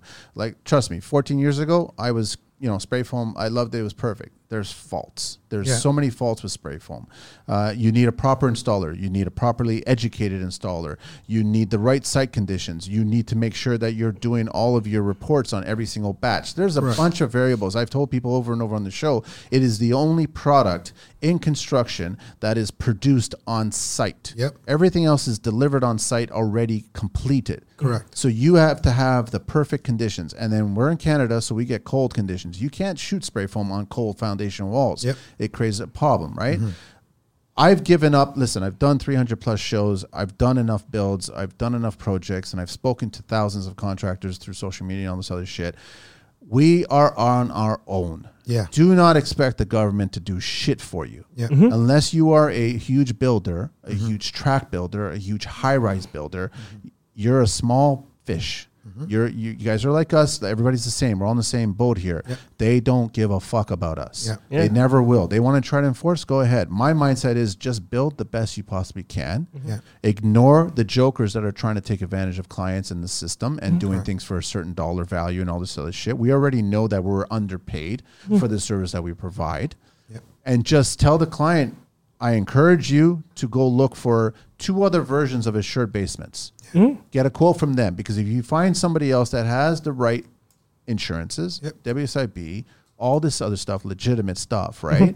You're all going to be in the same ballpark within 10 to 15 points at the max. 100%. You find Kijiji, guys, it's going to be a 40 to 50% difference. Yes. That's a red flag. And all you're trying to do is educate it. But like I said at the start of the show, I'm too old and fed up to deal with fucking stupid clients that think that I'm wrong and they're right. Mm-hmm. Yeah. The clients, I've said it over and over, and I don't give a shit. This pisses them off. They are the dumbest person in the room when it comes to construction. Mm-hmm. They do not have the knowledge or the experience that we do. Yes. I don't give a shit who you are. Yeah. All right. Unless you are somebody I know that has billed over and over and you are a client, sure. And I've seen your work, sure. But the majority of clients out there, dumbest in the fucking room. And they rely on their friends, they rely on their family members, and they rely on the four letter word HDTV and Pinterest and house. They don't rely on contractors. That's where I get my frustration. they're not hon- from. honest either. That's the other thing. So a lot of it is th- they they lie about a lot of their beliefs in order course just they to fish information. A l- So we don't we don't give out our estimates or we don't give out our our, our price lists. Nor what- you shouldn't. yeah, we let them look at it for as long as they want, but we're not letting we're not this show that we designed the basement, we did all the scope, we priced line by line by line, forty line items, and you're just gonna take that. It's for the integrity of the industry. I don't care about somebody's gonna copy it, but what I don't want is a young kid coming up in the game trying to say, Hey, I can copy what these guys did after hundreds of basements and I'm gonna become this overnight. That's my problem. Because I know that's gonna that's only gonna put a bitter taste in people's mouth. And if somebody's trying to knock you off, it still gets associated with your name because they can say it's something like assured basement. Every young tradesperson that comes into the game and they want to start their own ship, It's all about more money first. That's, Well, that's how they think first. it's it's kind of like they're they're Anakin. All right, for any of you Star Wars fucking fanatics out there, the kid started off all right, and then shit sort of happened, right? And then he became a bad guy, right? But then he came back to being a good guy. My point is that the kids will start out, and and this is totally fine. Listen, all the jobs that I've done, not one job have I ever done cash, but I know a, a bunch of contractors in the industry that do cash to still to this day. I don't find I'm not disrespectful of them. I don't look at them any lesser. I still respect the work that they do. They're doing it to keep their clients happy and to keep the work flowing. The problem is that uh, I bring up the Anakin is because you get a, a point where you're a new kid on town, you're coming in, and you start off, you don't have the insurances, you don't have the WSIB, you're trying to do things for cash, and you're saving all this money, and then you're making all this money too. But at some point, you're going to have to decide either you're going to go to the dark side or you're going to go to the light side, right? And so you're going to go legit and your price is going to go up and you're going to have all the certifications for all your trades that are working with you, or you're not going to and you're going to continue going down that road and then you're going to be the Kijiji person. So you choose on that. So I'm not worried about. I've never had the point where clients are asking me, well, this guy that I got a quote for was half your price. It's not a conversation for me. 100%. If you want to go with that route, then by all means, good luck. Nice to meet you guys. Thank you so much for the espresso, and I leave. That's it. So, so I'll, I'll elaborate more on that. One of the things that we do on the discovery call is, is we kind of, we kind of, in a way, depending on the guy's taste, we, we can make analogies. So, for example, what kind of car are you looking for? Are you looking for a Prius? Because that's not what we sell. We're selling Lexus, Infinity, Acura, minimum. Yeah. So one of the things we we anal- analogy give that one of the analogies we use is the QX60 van, right? Are you looking for the caravan or the one more loaded up, Yeah. right? And the industry is full of cutting corners, even legitimate, co- you know, so-called contractors, where they'll cut some in the bathroom, some on the staircase. We don't do that. So we do proper staircases, built properly, proper wood, stained, none of that laminate, prefabricated stuff, none of those prefabricated Costco showers that are going to leak Yeah. but the industry's full of that. It's just how it is. Like I said, there's two Fortunately. paths, right? Yeah. Yeah. So that's why I mean, when you guys are doing a basement, what's the t- average cost for a thousand square foot basement? You want to Depends. tell more accurately, or you want to tell on the sales side on the first end? So m- more more accurately, you're looking at a minimum, uh, just a personal use p- uh, basement. Yeah, so I yeah, and, and I'm not holding you to it because Yeah, the yeah. thing is, So a personal thousand use- square foot basement, you're going to at least have a three piece bath, Correct. Correct. Whether that's Tiled going and to be shower. uh, yeah, so it's go- it could be a tub shower, it could be a stand up shower, right? Sure. Then you have a vanity and a toilet. There's your three piece, no And the problem. bath at all. And then and then all of a sudden you're going to have a kitchenette probably, right? a kitchenette or Yes. a wet bar. So when I say On a kitchenette, personal use. no stove. no stove. Correct. right? So that's why I call it a kitchenette, Correct. right? Correct. Uh, so I know that some cities will say, "Listen, get rid of that word kitchenette, change it to bar," Correct. Right? Because you could put a sink in there, you could put a microwave in there, but techni- and trust me, I've done jobs where it's like we we added an extra cabinet, we added a piece of stone, we popped it in, we passed, got the full signed off. Bring in the stove, Yeah. right? It's just how it works. Or a hot plate. I'm fine, and whatever. But the homeowner signs off, Of course. that there is no cooking of course allowed. And right now, I'm not going to ministry jail right now. So I don't Exactly. give a shit. Good luck on trying to find out which job that was, Correct. right? So it doesn't matter. to me. That's it. So you have that. Then you have a rec area, and then Yep. you probably have a bedroom. Yep. And then you're closing off everything else. So you're building that for about eighty-five dollars a square foot. That's kind of give or low, take. no? It is low. That, But that's what the market is that's- telling you that the you market have to be at. is the, market market, has nothing, is 40 telling us bucks we have to be a at square fifty-five dollars a square foot. I'm not kidding. You Google this right now. It's on Google it. FAQs. Like if you write on Google, like one of the objections is, well, where'd you get your pricing from? Well, I googled average price. It's the most number one search term in Ontario in our industry is average cost to finish a basement in Ontario. I'm not kidding you. So we do analytics on Google, and uh, we talk to our SEO teams. The number one search term where people get this answer from when you write this to Uncle Google, this answer has been 55, 50 to fifty-five dollars a square foot since the past eight years. It never factored in inflation, never factored in cost of living, never factored in anything. It says fifty-five dollars since two thousand thirteen. So how does that work when someone's doing a query into that? And It- is this people believe- Ontario? This is Ontario. So Ontario, the answer. yeah, oh yeah. So one of the things I'll tell people is, do you believe everything you read on Google? Of course not. right? And they say, well, kind of. I'm like, so then I'll once I've built enough rapport, I'll say, well, you know, let's say all these people go to hell. Do you believe that? No. Well, if you write Google, it, it'll give you the answer to that too. Of course. All these type of people will go to hell, course. right? But a lot of people are naive and and they it's like they want to hear that. They want to hear when a contractor sits that the contractor is making no money and they got the better end of the stick. They just want to feel they got the better end of the stick. Well, I Not believe understanding that. that, they're I not know. going to have the better end of the stick when they hire believe that. somebody like that because their basement is going to break. Okay, but hang on. So so I'm going back to. So you guys are saying that it should be 85, but realistically it should be 140. On a personal legal, No, on personal, not even legal. Personal, it should be about hundred dollars a square foot. okay, and legal 140. Legal m- minimum. That's still low to minimum me. one fifty-five. One So a thousand square foot, you're 165. 165,000. 140,000. minimum. And not a legal dwelling, you're at 100,000, which I still think is low. Yeah. right? So that's what I'm saying is how do you guys communicate with these clients? Because that's the thing. I just I'll just walk away, right? I used to know a guy he passed away, but he was really funny. Whenever you ask him for something and you reach your hand out, he would drop the item before you actually grabbed it, just to teach you a fucking lesson, right? So at that point, when I get clients that are telling me this shit that they'll only pay fifty five thousand for a product that's one hundred and forty thousand. I'll just drop this in, right in and walk away. That's it. I don't want to deal with clients like that. I rather just fight the battles, encourage them to hire two other or get a quote from two other that are similar, Mm. and then understand that it should be 140. But understand this, and this is probably more on Manip's side than mine. Uh, even though I have, even after he sold it, and people people go and change their mind on what they want, and then I say, okay, now it'll cost this, and they're like, whoa, whoa, whoa, whoa, whoa, whoa, whoa. Your salesman came to my house and promised me all this stuff. I'm like, well, my salesman gave you this estimate for this drawing. We have that very. Now you want all this added. What makes you think you won't pay for it? No, it's changes. oh, it should be thrown in. no, it's not. Not so much as I, I deal with emails from customers, long, lengthy emails about how a customer is entitled to change their mind. Mm-hmm. And you guys should be aware of your reputation. There you go. Oh, oh, they the, the the the threats with our reputation, and it's so easy for a customer to go and write anything they want on Google or home stars or, or HomeStars or any other uh, uh, platform. platform, but we can't review them. And so you have to be you're you're walking on eggshells as a as a business owner because at the end of this day, the customer given most people even though we spend the time after the sale is done, we spend the time walking them through every selection. We spend the time doing a 3D design of their place.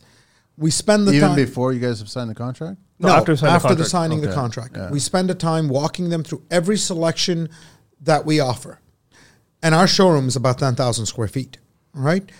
And then we will sit down with them and we will go through a, a, a floor plan. Once they agree on that floor plan, we'll try and do a 3D design of the floor plan and get them to sign off on that.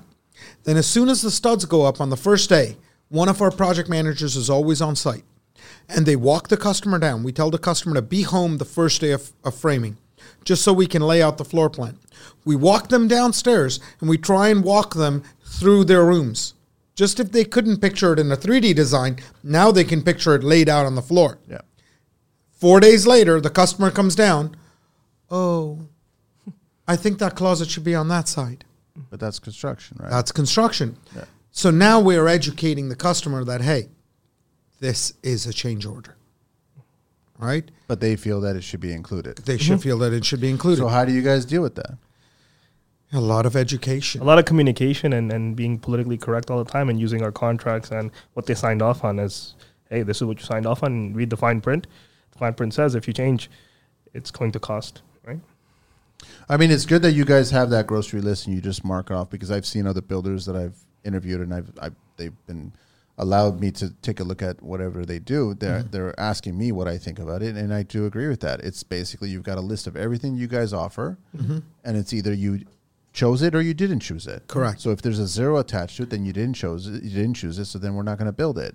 But yeah, so if you change things, then it also affects the schedule. It affects the cost, and these are all extra monies that you guys have to give up. it also goes down on the fact when they're taking something off halfway through the build they want like a full refund on it they don't, they forget about restocking fees they forget about all that Why are they taking some? Well, so changed they their made a mind on decision. finishing? that they, don't made a want this type decision of vanity to- or that type of vanity correct to upgrade, you know, uh, downgrade, or even downgrade upgrade the- or downgrade the vanity, for example, because now they found a better vanity and they want. It's like, well, I didn't take your vanity. I'm buying my vanity from Home Depot. and we buy everything up front before we start a job Well, it's smart because you should. So if you, if you look at, I don't know if you can see this from there, just because people I'm are showing, 51 years old, man. What's wrong with you? so what happens after 50 well, the white hairs definitely come in. so I'm zooming that- in. that is our that is our final scope. It's drawn room per room.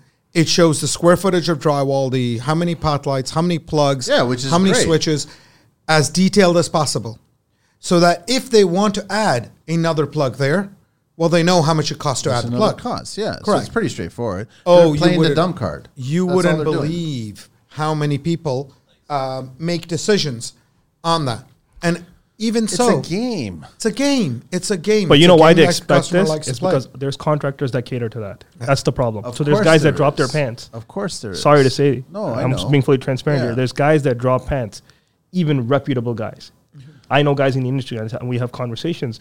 And they're like, "How do you guys deal with this?" And I'm like, "Why do you guys drop your pants like this? You are only egging onto this, and you're complaining about it later because, because, they're you give making something, money somehow. That's why.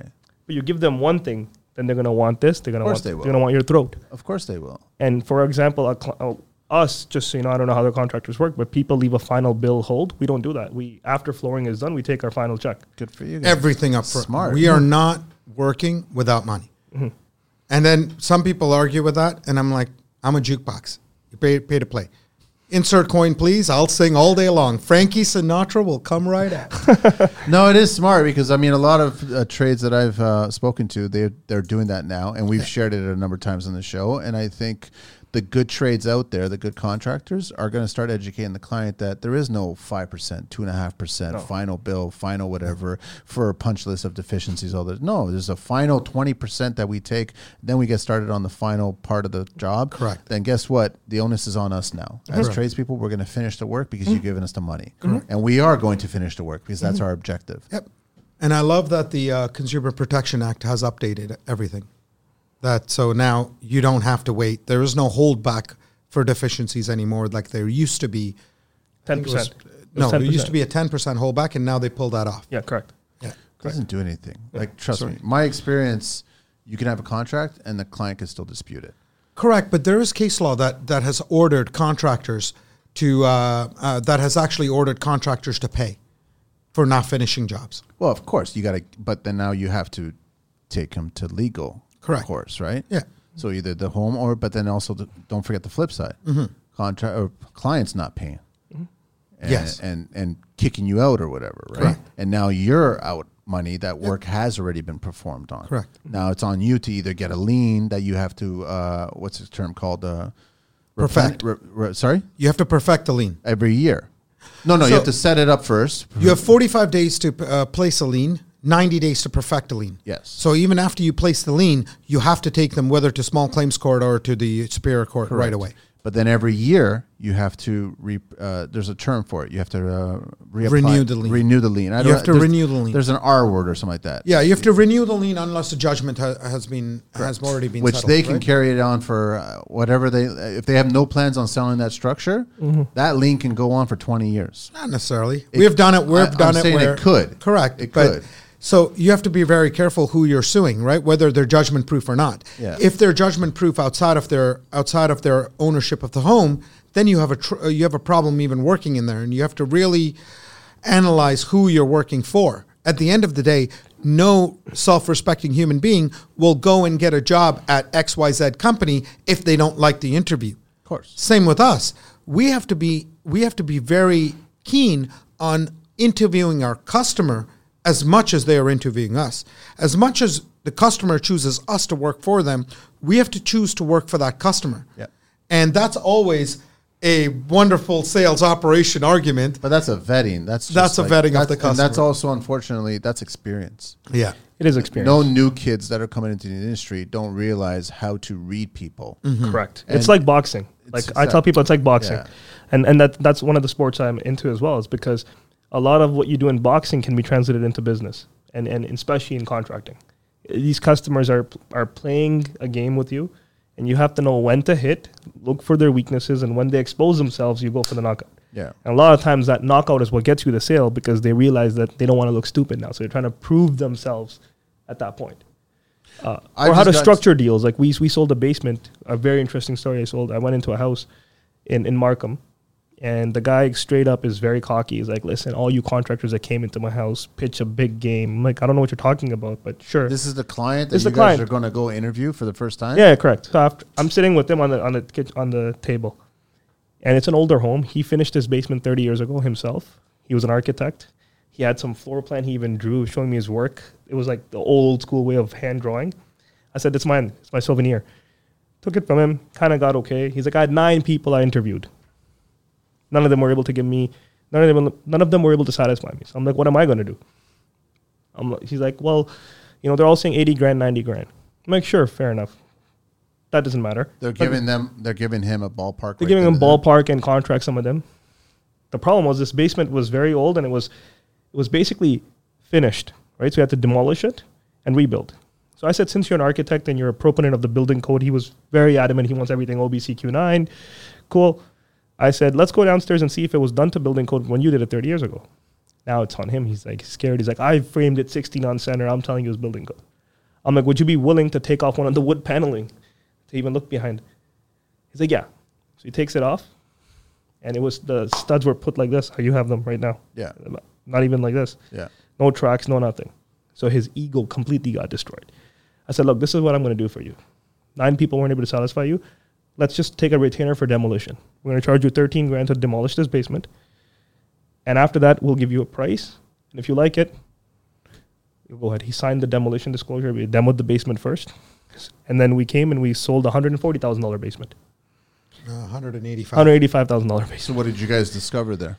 Oh, it was just old and it was big, But bigger it's than. thirty years of construction. Even if it was built back then properly to code or just above code or whatever, Mm-hmm. it's still not going to meet code today. Well, they added so much more once they saw the space because it's actually sixteen hundred square feet, but they were thinking it's a thousand because they couldn't measure properly because there's so much walls in between. Here's here's what he said that's really key.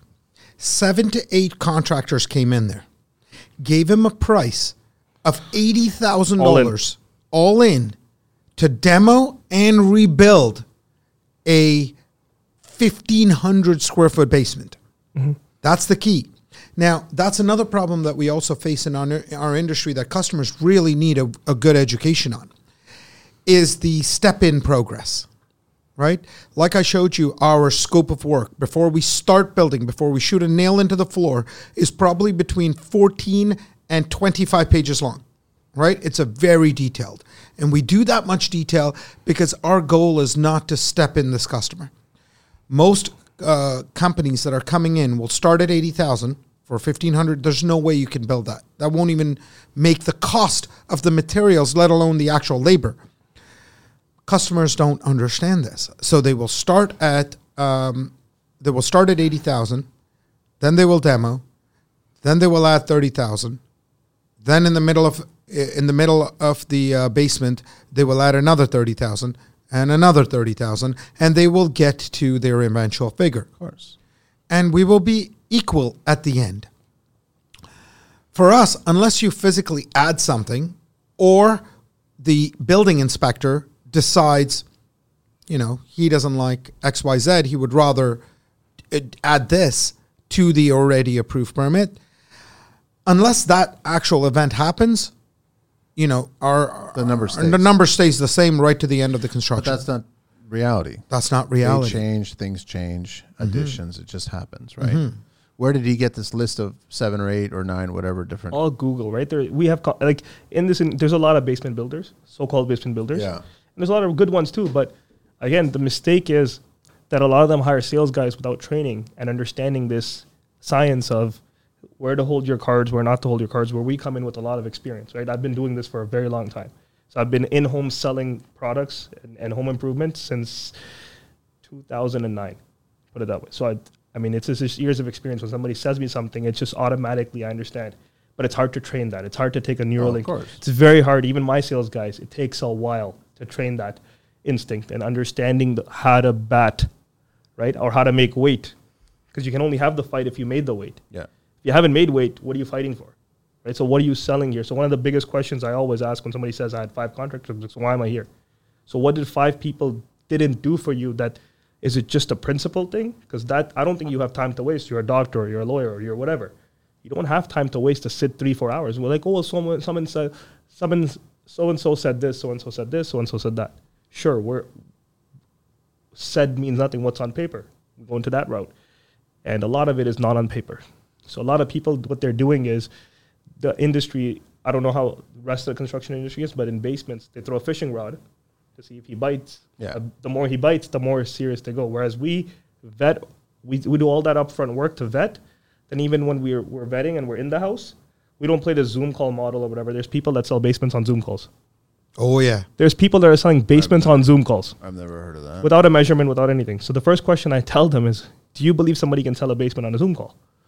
Well, the other company gave me a such and such quote. I came across this recently where he was priced a basement at sixty thousand, and our price came to sixty thousand, but the way our line items were versus the other guy was completely different. So the the Zoom call they were charging on demolition price of four thousand to demolish the basement.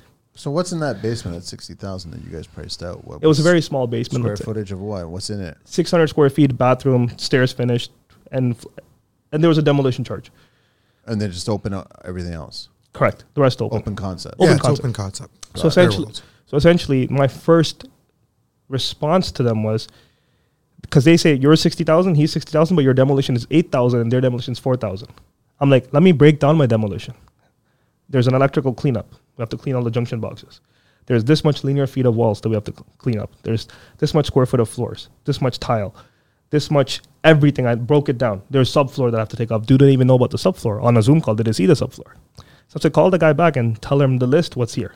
When, t- when she called them back, they said their demolition would be 16,000 Yeah, because they finally assessed it correctly.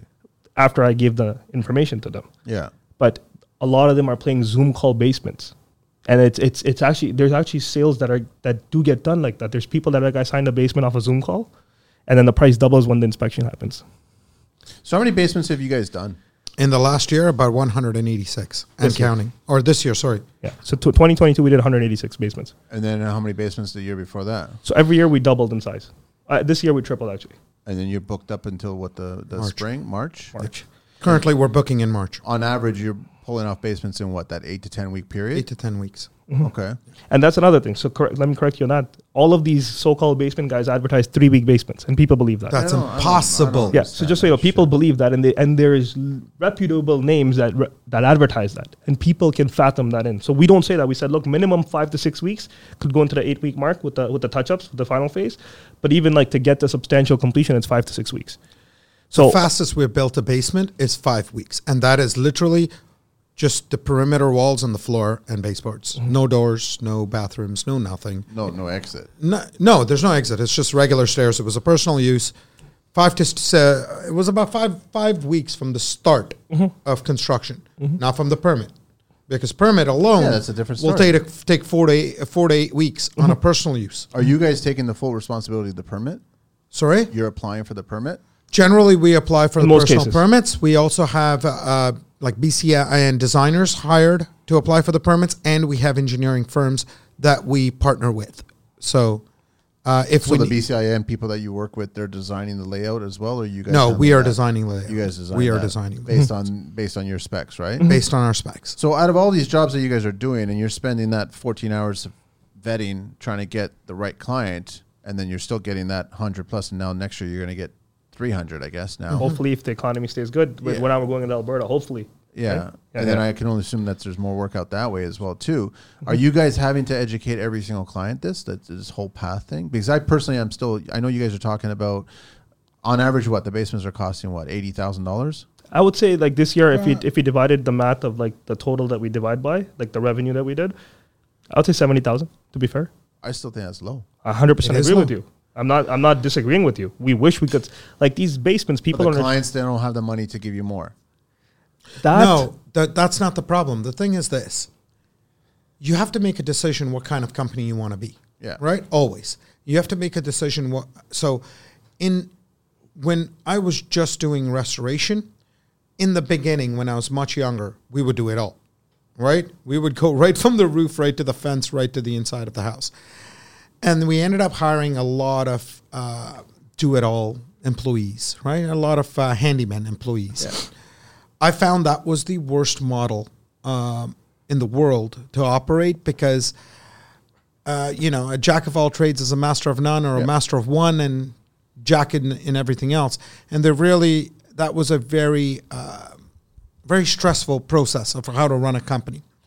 And even when, even when we, uh, we started, uh, we started with basements in, in 2019, when Manib, when we used to do a couple of basements, I would say, okay, you know what, we're going to assign the basement to this employee, and he will construction manage and kind of assist in the construction as well. It was a stressful process. So what we started doing now is we have trades, like we have employees de- dedicated to a trade. Smart, by the So the way. framers frame, the drywallers drywall, the tilers tile. You know, if the tiler has no work for a day or two, he can assist painting. You know, if my um, finished carpenters don't have any work, you know, they can do some rough carpentry.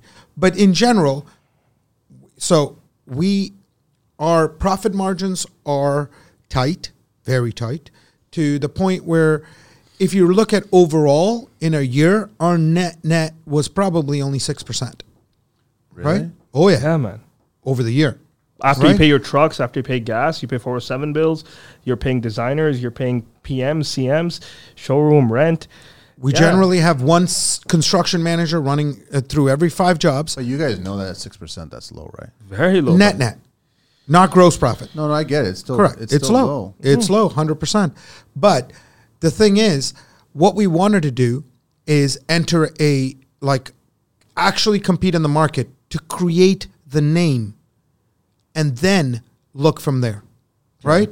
Because when you're competing against XYZ WRX basements who's been around for eight, nine years and is offering cheaper pricing than you are, they are not doing, if you really look at some of the names that have been around this industry, and I'm not going to mention them, but if you look at the names that have been around this industry, the one thing that the customer doesn't realize is who is actually performing the work. Oh, it's not them. It's not them. know. If you look at Assured Basements, we have 22 current vehicles geotabbed running around the city.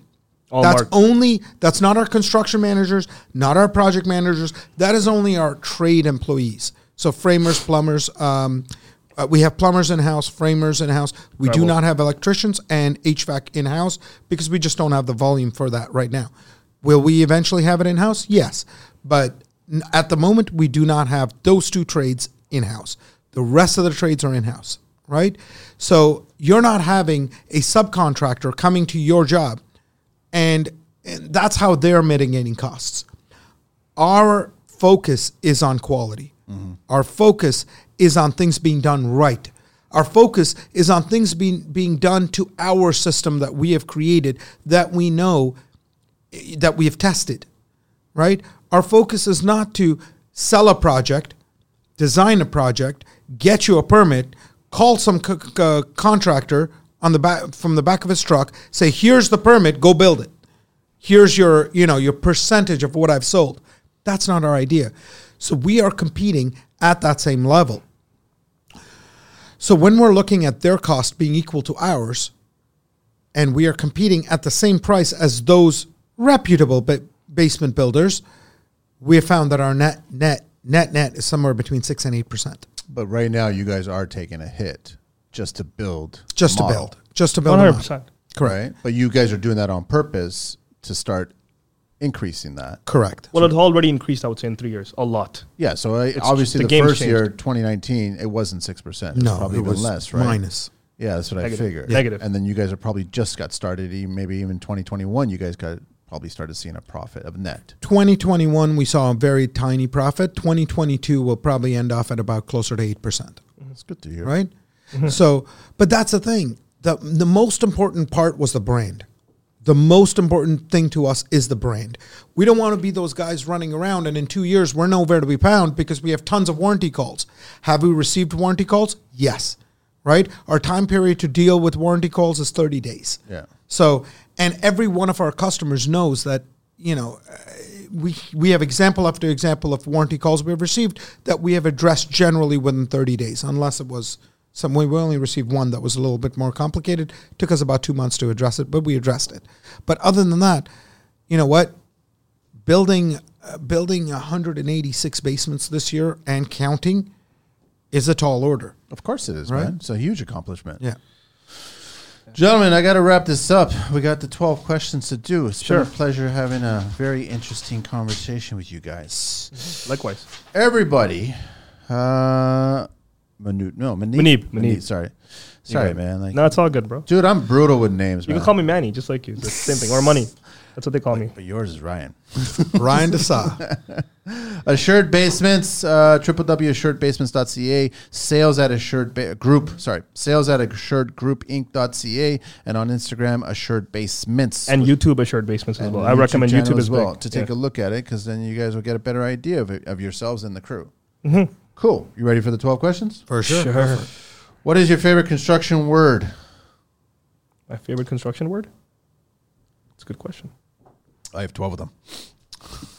I have one.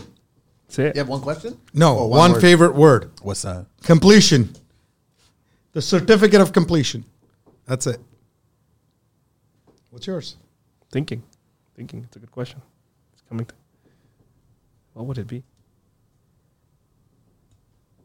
Everybody's different. Completion. No, it's not completion for sure, but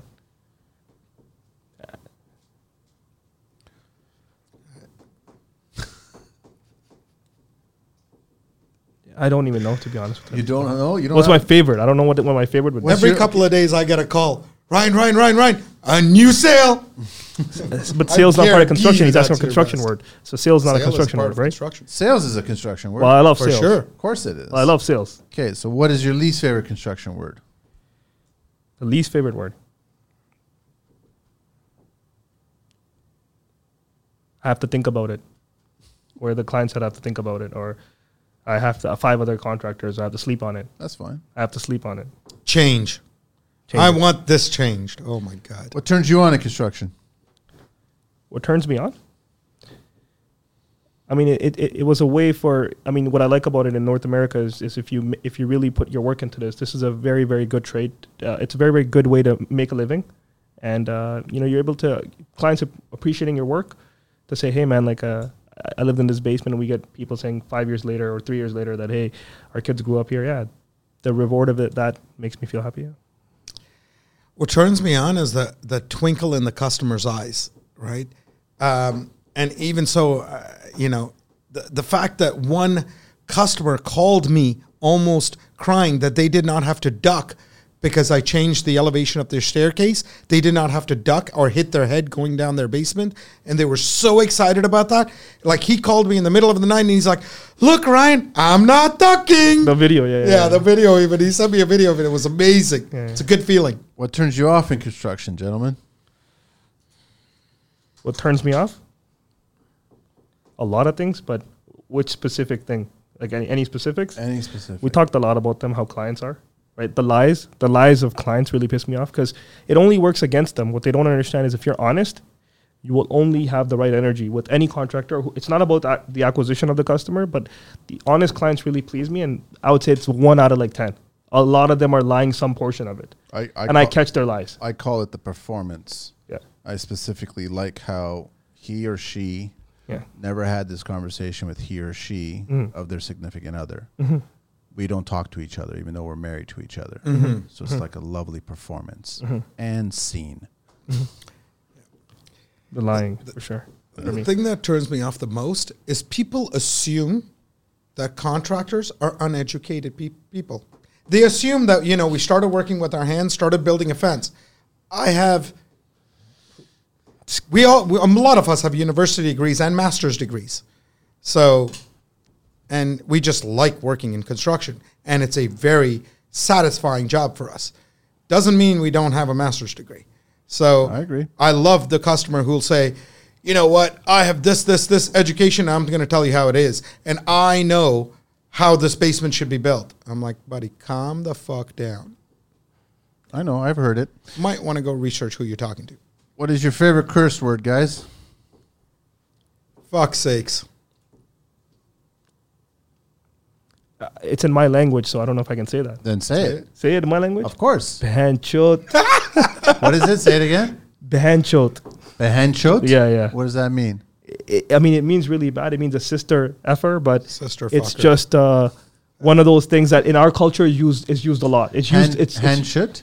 No. Behanchot. Panchut. and you have to say it. Behanchot. You can't just say it like that. You have in, in in my culture, you cannot swear, laughing and cackling. You have to be like Behanchot. You have to like really like show the emotion. You can't just say like fuck. It's not only in Utah they think about that. yeah. What is your favorite vehicle, guys? Anything in the world. I love Range Rovers. That's just me. That's the only car I love, but can't pull up in the client's house in that, right? So Sure, you Anything- I drive a Denali, a GMC. Anything, any, anything, Anything in the world. anything in the world? Anything in the world. What would dream car? Vehicle or dream car? Well, Any anything, anything. vehicle. The Could be- F-16. Could be a bike. It could be. The F-16. F-16. airplane. Okay. One day I will go to California and pay the five thousand dollars to dogfight that thing with laser tags. What's They your, have that? What's your least favorite vehicle in the world? The least favorite? I don't know, Prius or Hyundai? Just because the movies I watched, they would make fun of it. Hyundai. It's just that name. Yeah, Prius. Prius. Prius. What construction sound or noise do you guys love? The circular saw. The the the nail shoots. What construction sound or noise do you guys hate? Well, I don't like the when it's cutting too much and you cannot talk to the person. So if I'm talking to some of my guys and they're doing that cut, I, I don't like that. So that's me. I hate a marker going on concrete floor. Oh, like the chalk feeling. Yeah, yeah, yeah. Yeah, the ch- That like hits a marker. You know or that a when you're- chalk on a concrete floor. Yeah. That little tssst it. Yeah, yeah, yeah. gets right into my nerves for some reason. It does to me too. So, What profession other than your own would you guys like to attempt one day? so I will say for myself, looking back, I wish I was an electrician as well instead of just being a sales guy, because um, believe it or not, like electricians have it very well. It's not. It's a trade that that if you really have both skills, the sales part of it, and and building a business, well. it's crazy. I don't even know how some of these electricians aren't like really hustling. Like it's it's a clean it's a clean trade. It's not like plumbing where you're breathing a lot of gases, digging down. It's running wires. Not saying it's easy, but it, it's a, it's a thing that I wish somebody told me. Hey, son, instead of going to university for business or blah blah blah, why don't you go become an electrician? With the knowledge I have today, I would be a killer electrician. Like running an a, like electrical firm, it's insane. And I've seen some of the guys that we know that are in, in the electrical space. But either- like one of the guys I know, he's never even in Canada. He's always in different islands, just collect just collecting invoices. I want to go to Puerto Rico and become a boat charter master. That would be my retirement plan. That is what I, I will try one day. What profession would you guys not like to do? Not like to do. Anything. Well, I, my my parents, they're both they come from medical, so I didn't like that. I just saw blood and a lot of that needle stuff and and pharmaceuticals just keeps keep you away Ouch. from that. Yeah, Lab tester. Test yourself. yeah. If heaven exists, what would you guys like to s- hear when God said? What? No, sorry, I fucked that up. If heaven exists, what would you like to hear God say when you arrive at the pearly gates? What would I like to say? What he would say. What God would say to me? That you're not burning a little, even for a second, in Oh, hellfire. That's just me. I don't know. I don't want to pay for my sins. That's all. Because part of it is the belief if heaven exists, you got to first get punished to go to heaven. I don't want the punishment. Huh? Yeah. You got to get punished. for I sin. see what he's saying. Yeah, I just don't want the punishment. I want to walk straight to heaven. Whether that heaven is a little bit, let's say if the calculation is you're going to get punished for X amount of years, Uh, but then the heaven is greater, I'd rather take the little bit of the heaven because it's for eternal, but I don't want to go through the, the pain of it. That's yeah, That's that's what I'm trying to say. I get it. That's me. What's yours? What Ryan? would God say to me, or what would He say about me? if heaven exists? What would you like to hear God say when you arrive at those pearly gates? Good job, man. Welcome in. That's it. That's it, gentlemen. Thank you very much. Uh, Manu- Manib, Manib, Sorry, Manib, not Manib Manib. Ryan. Uh, www.shirtbasements.ca, sales at assuredgroupinc.ca, and on Instagram and also on YouTube, Assured Basements. Thanks very much, guys. All the best Mm-hmm. Thank to you. man. Thank you. I It was a appreciate great it, show. brother. Thank you, Angelina. We out of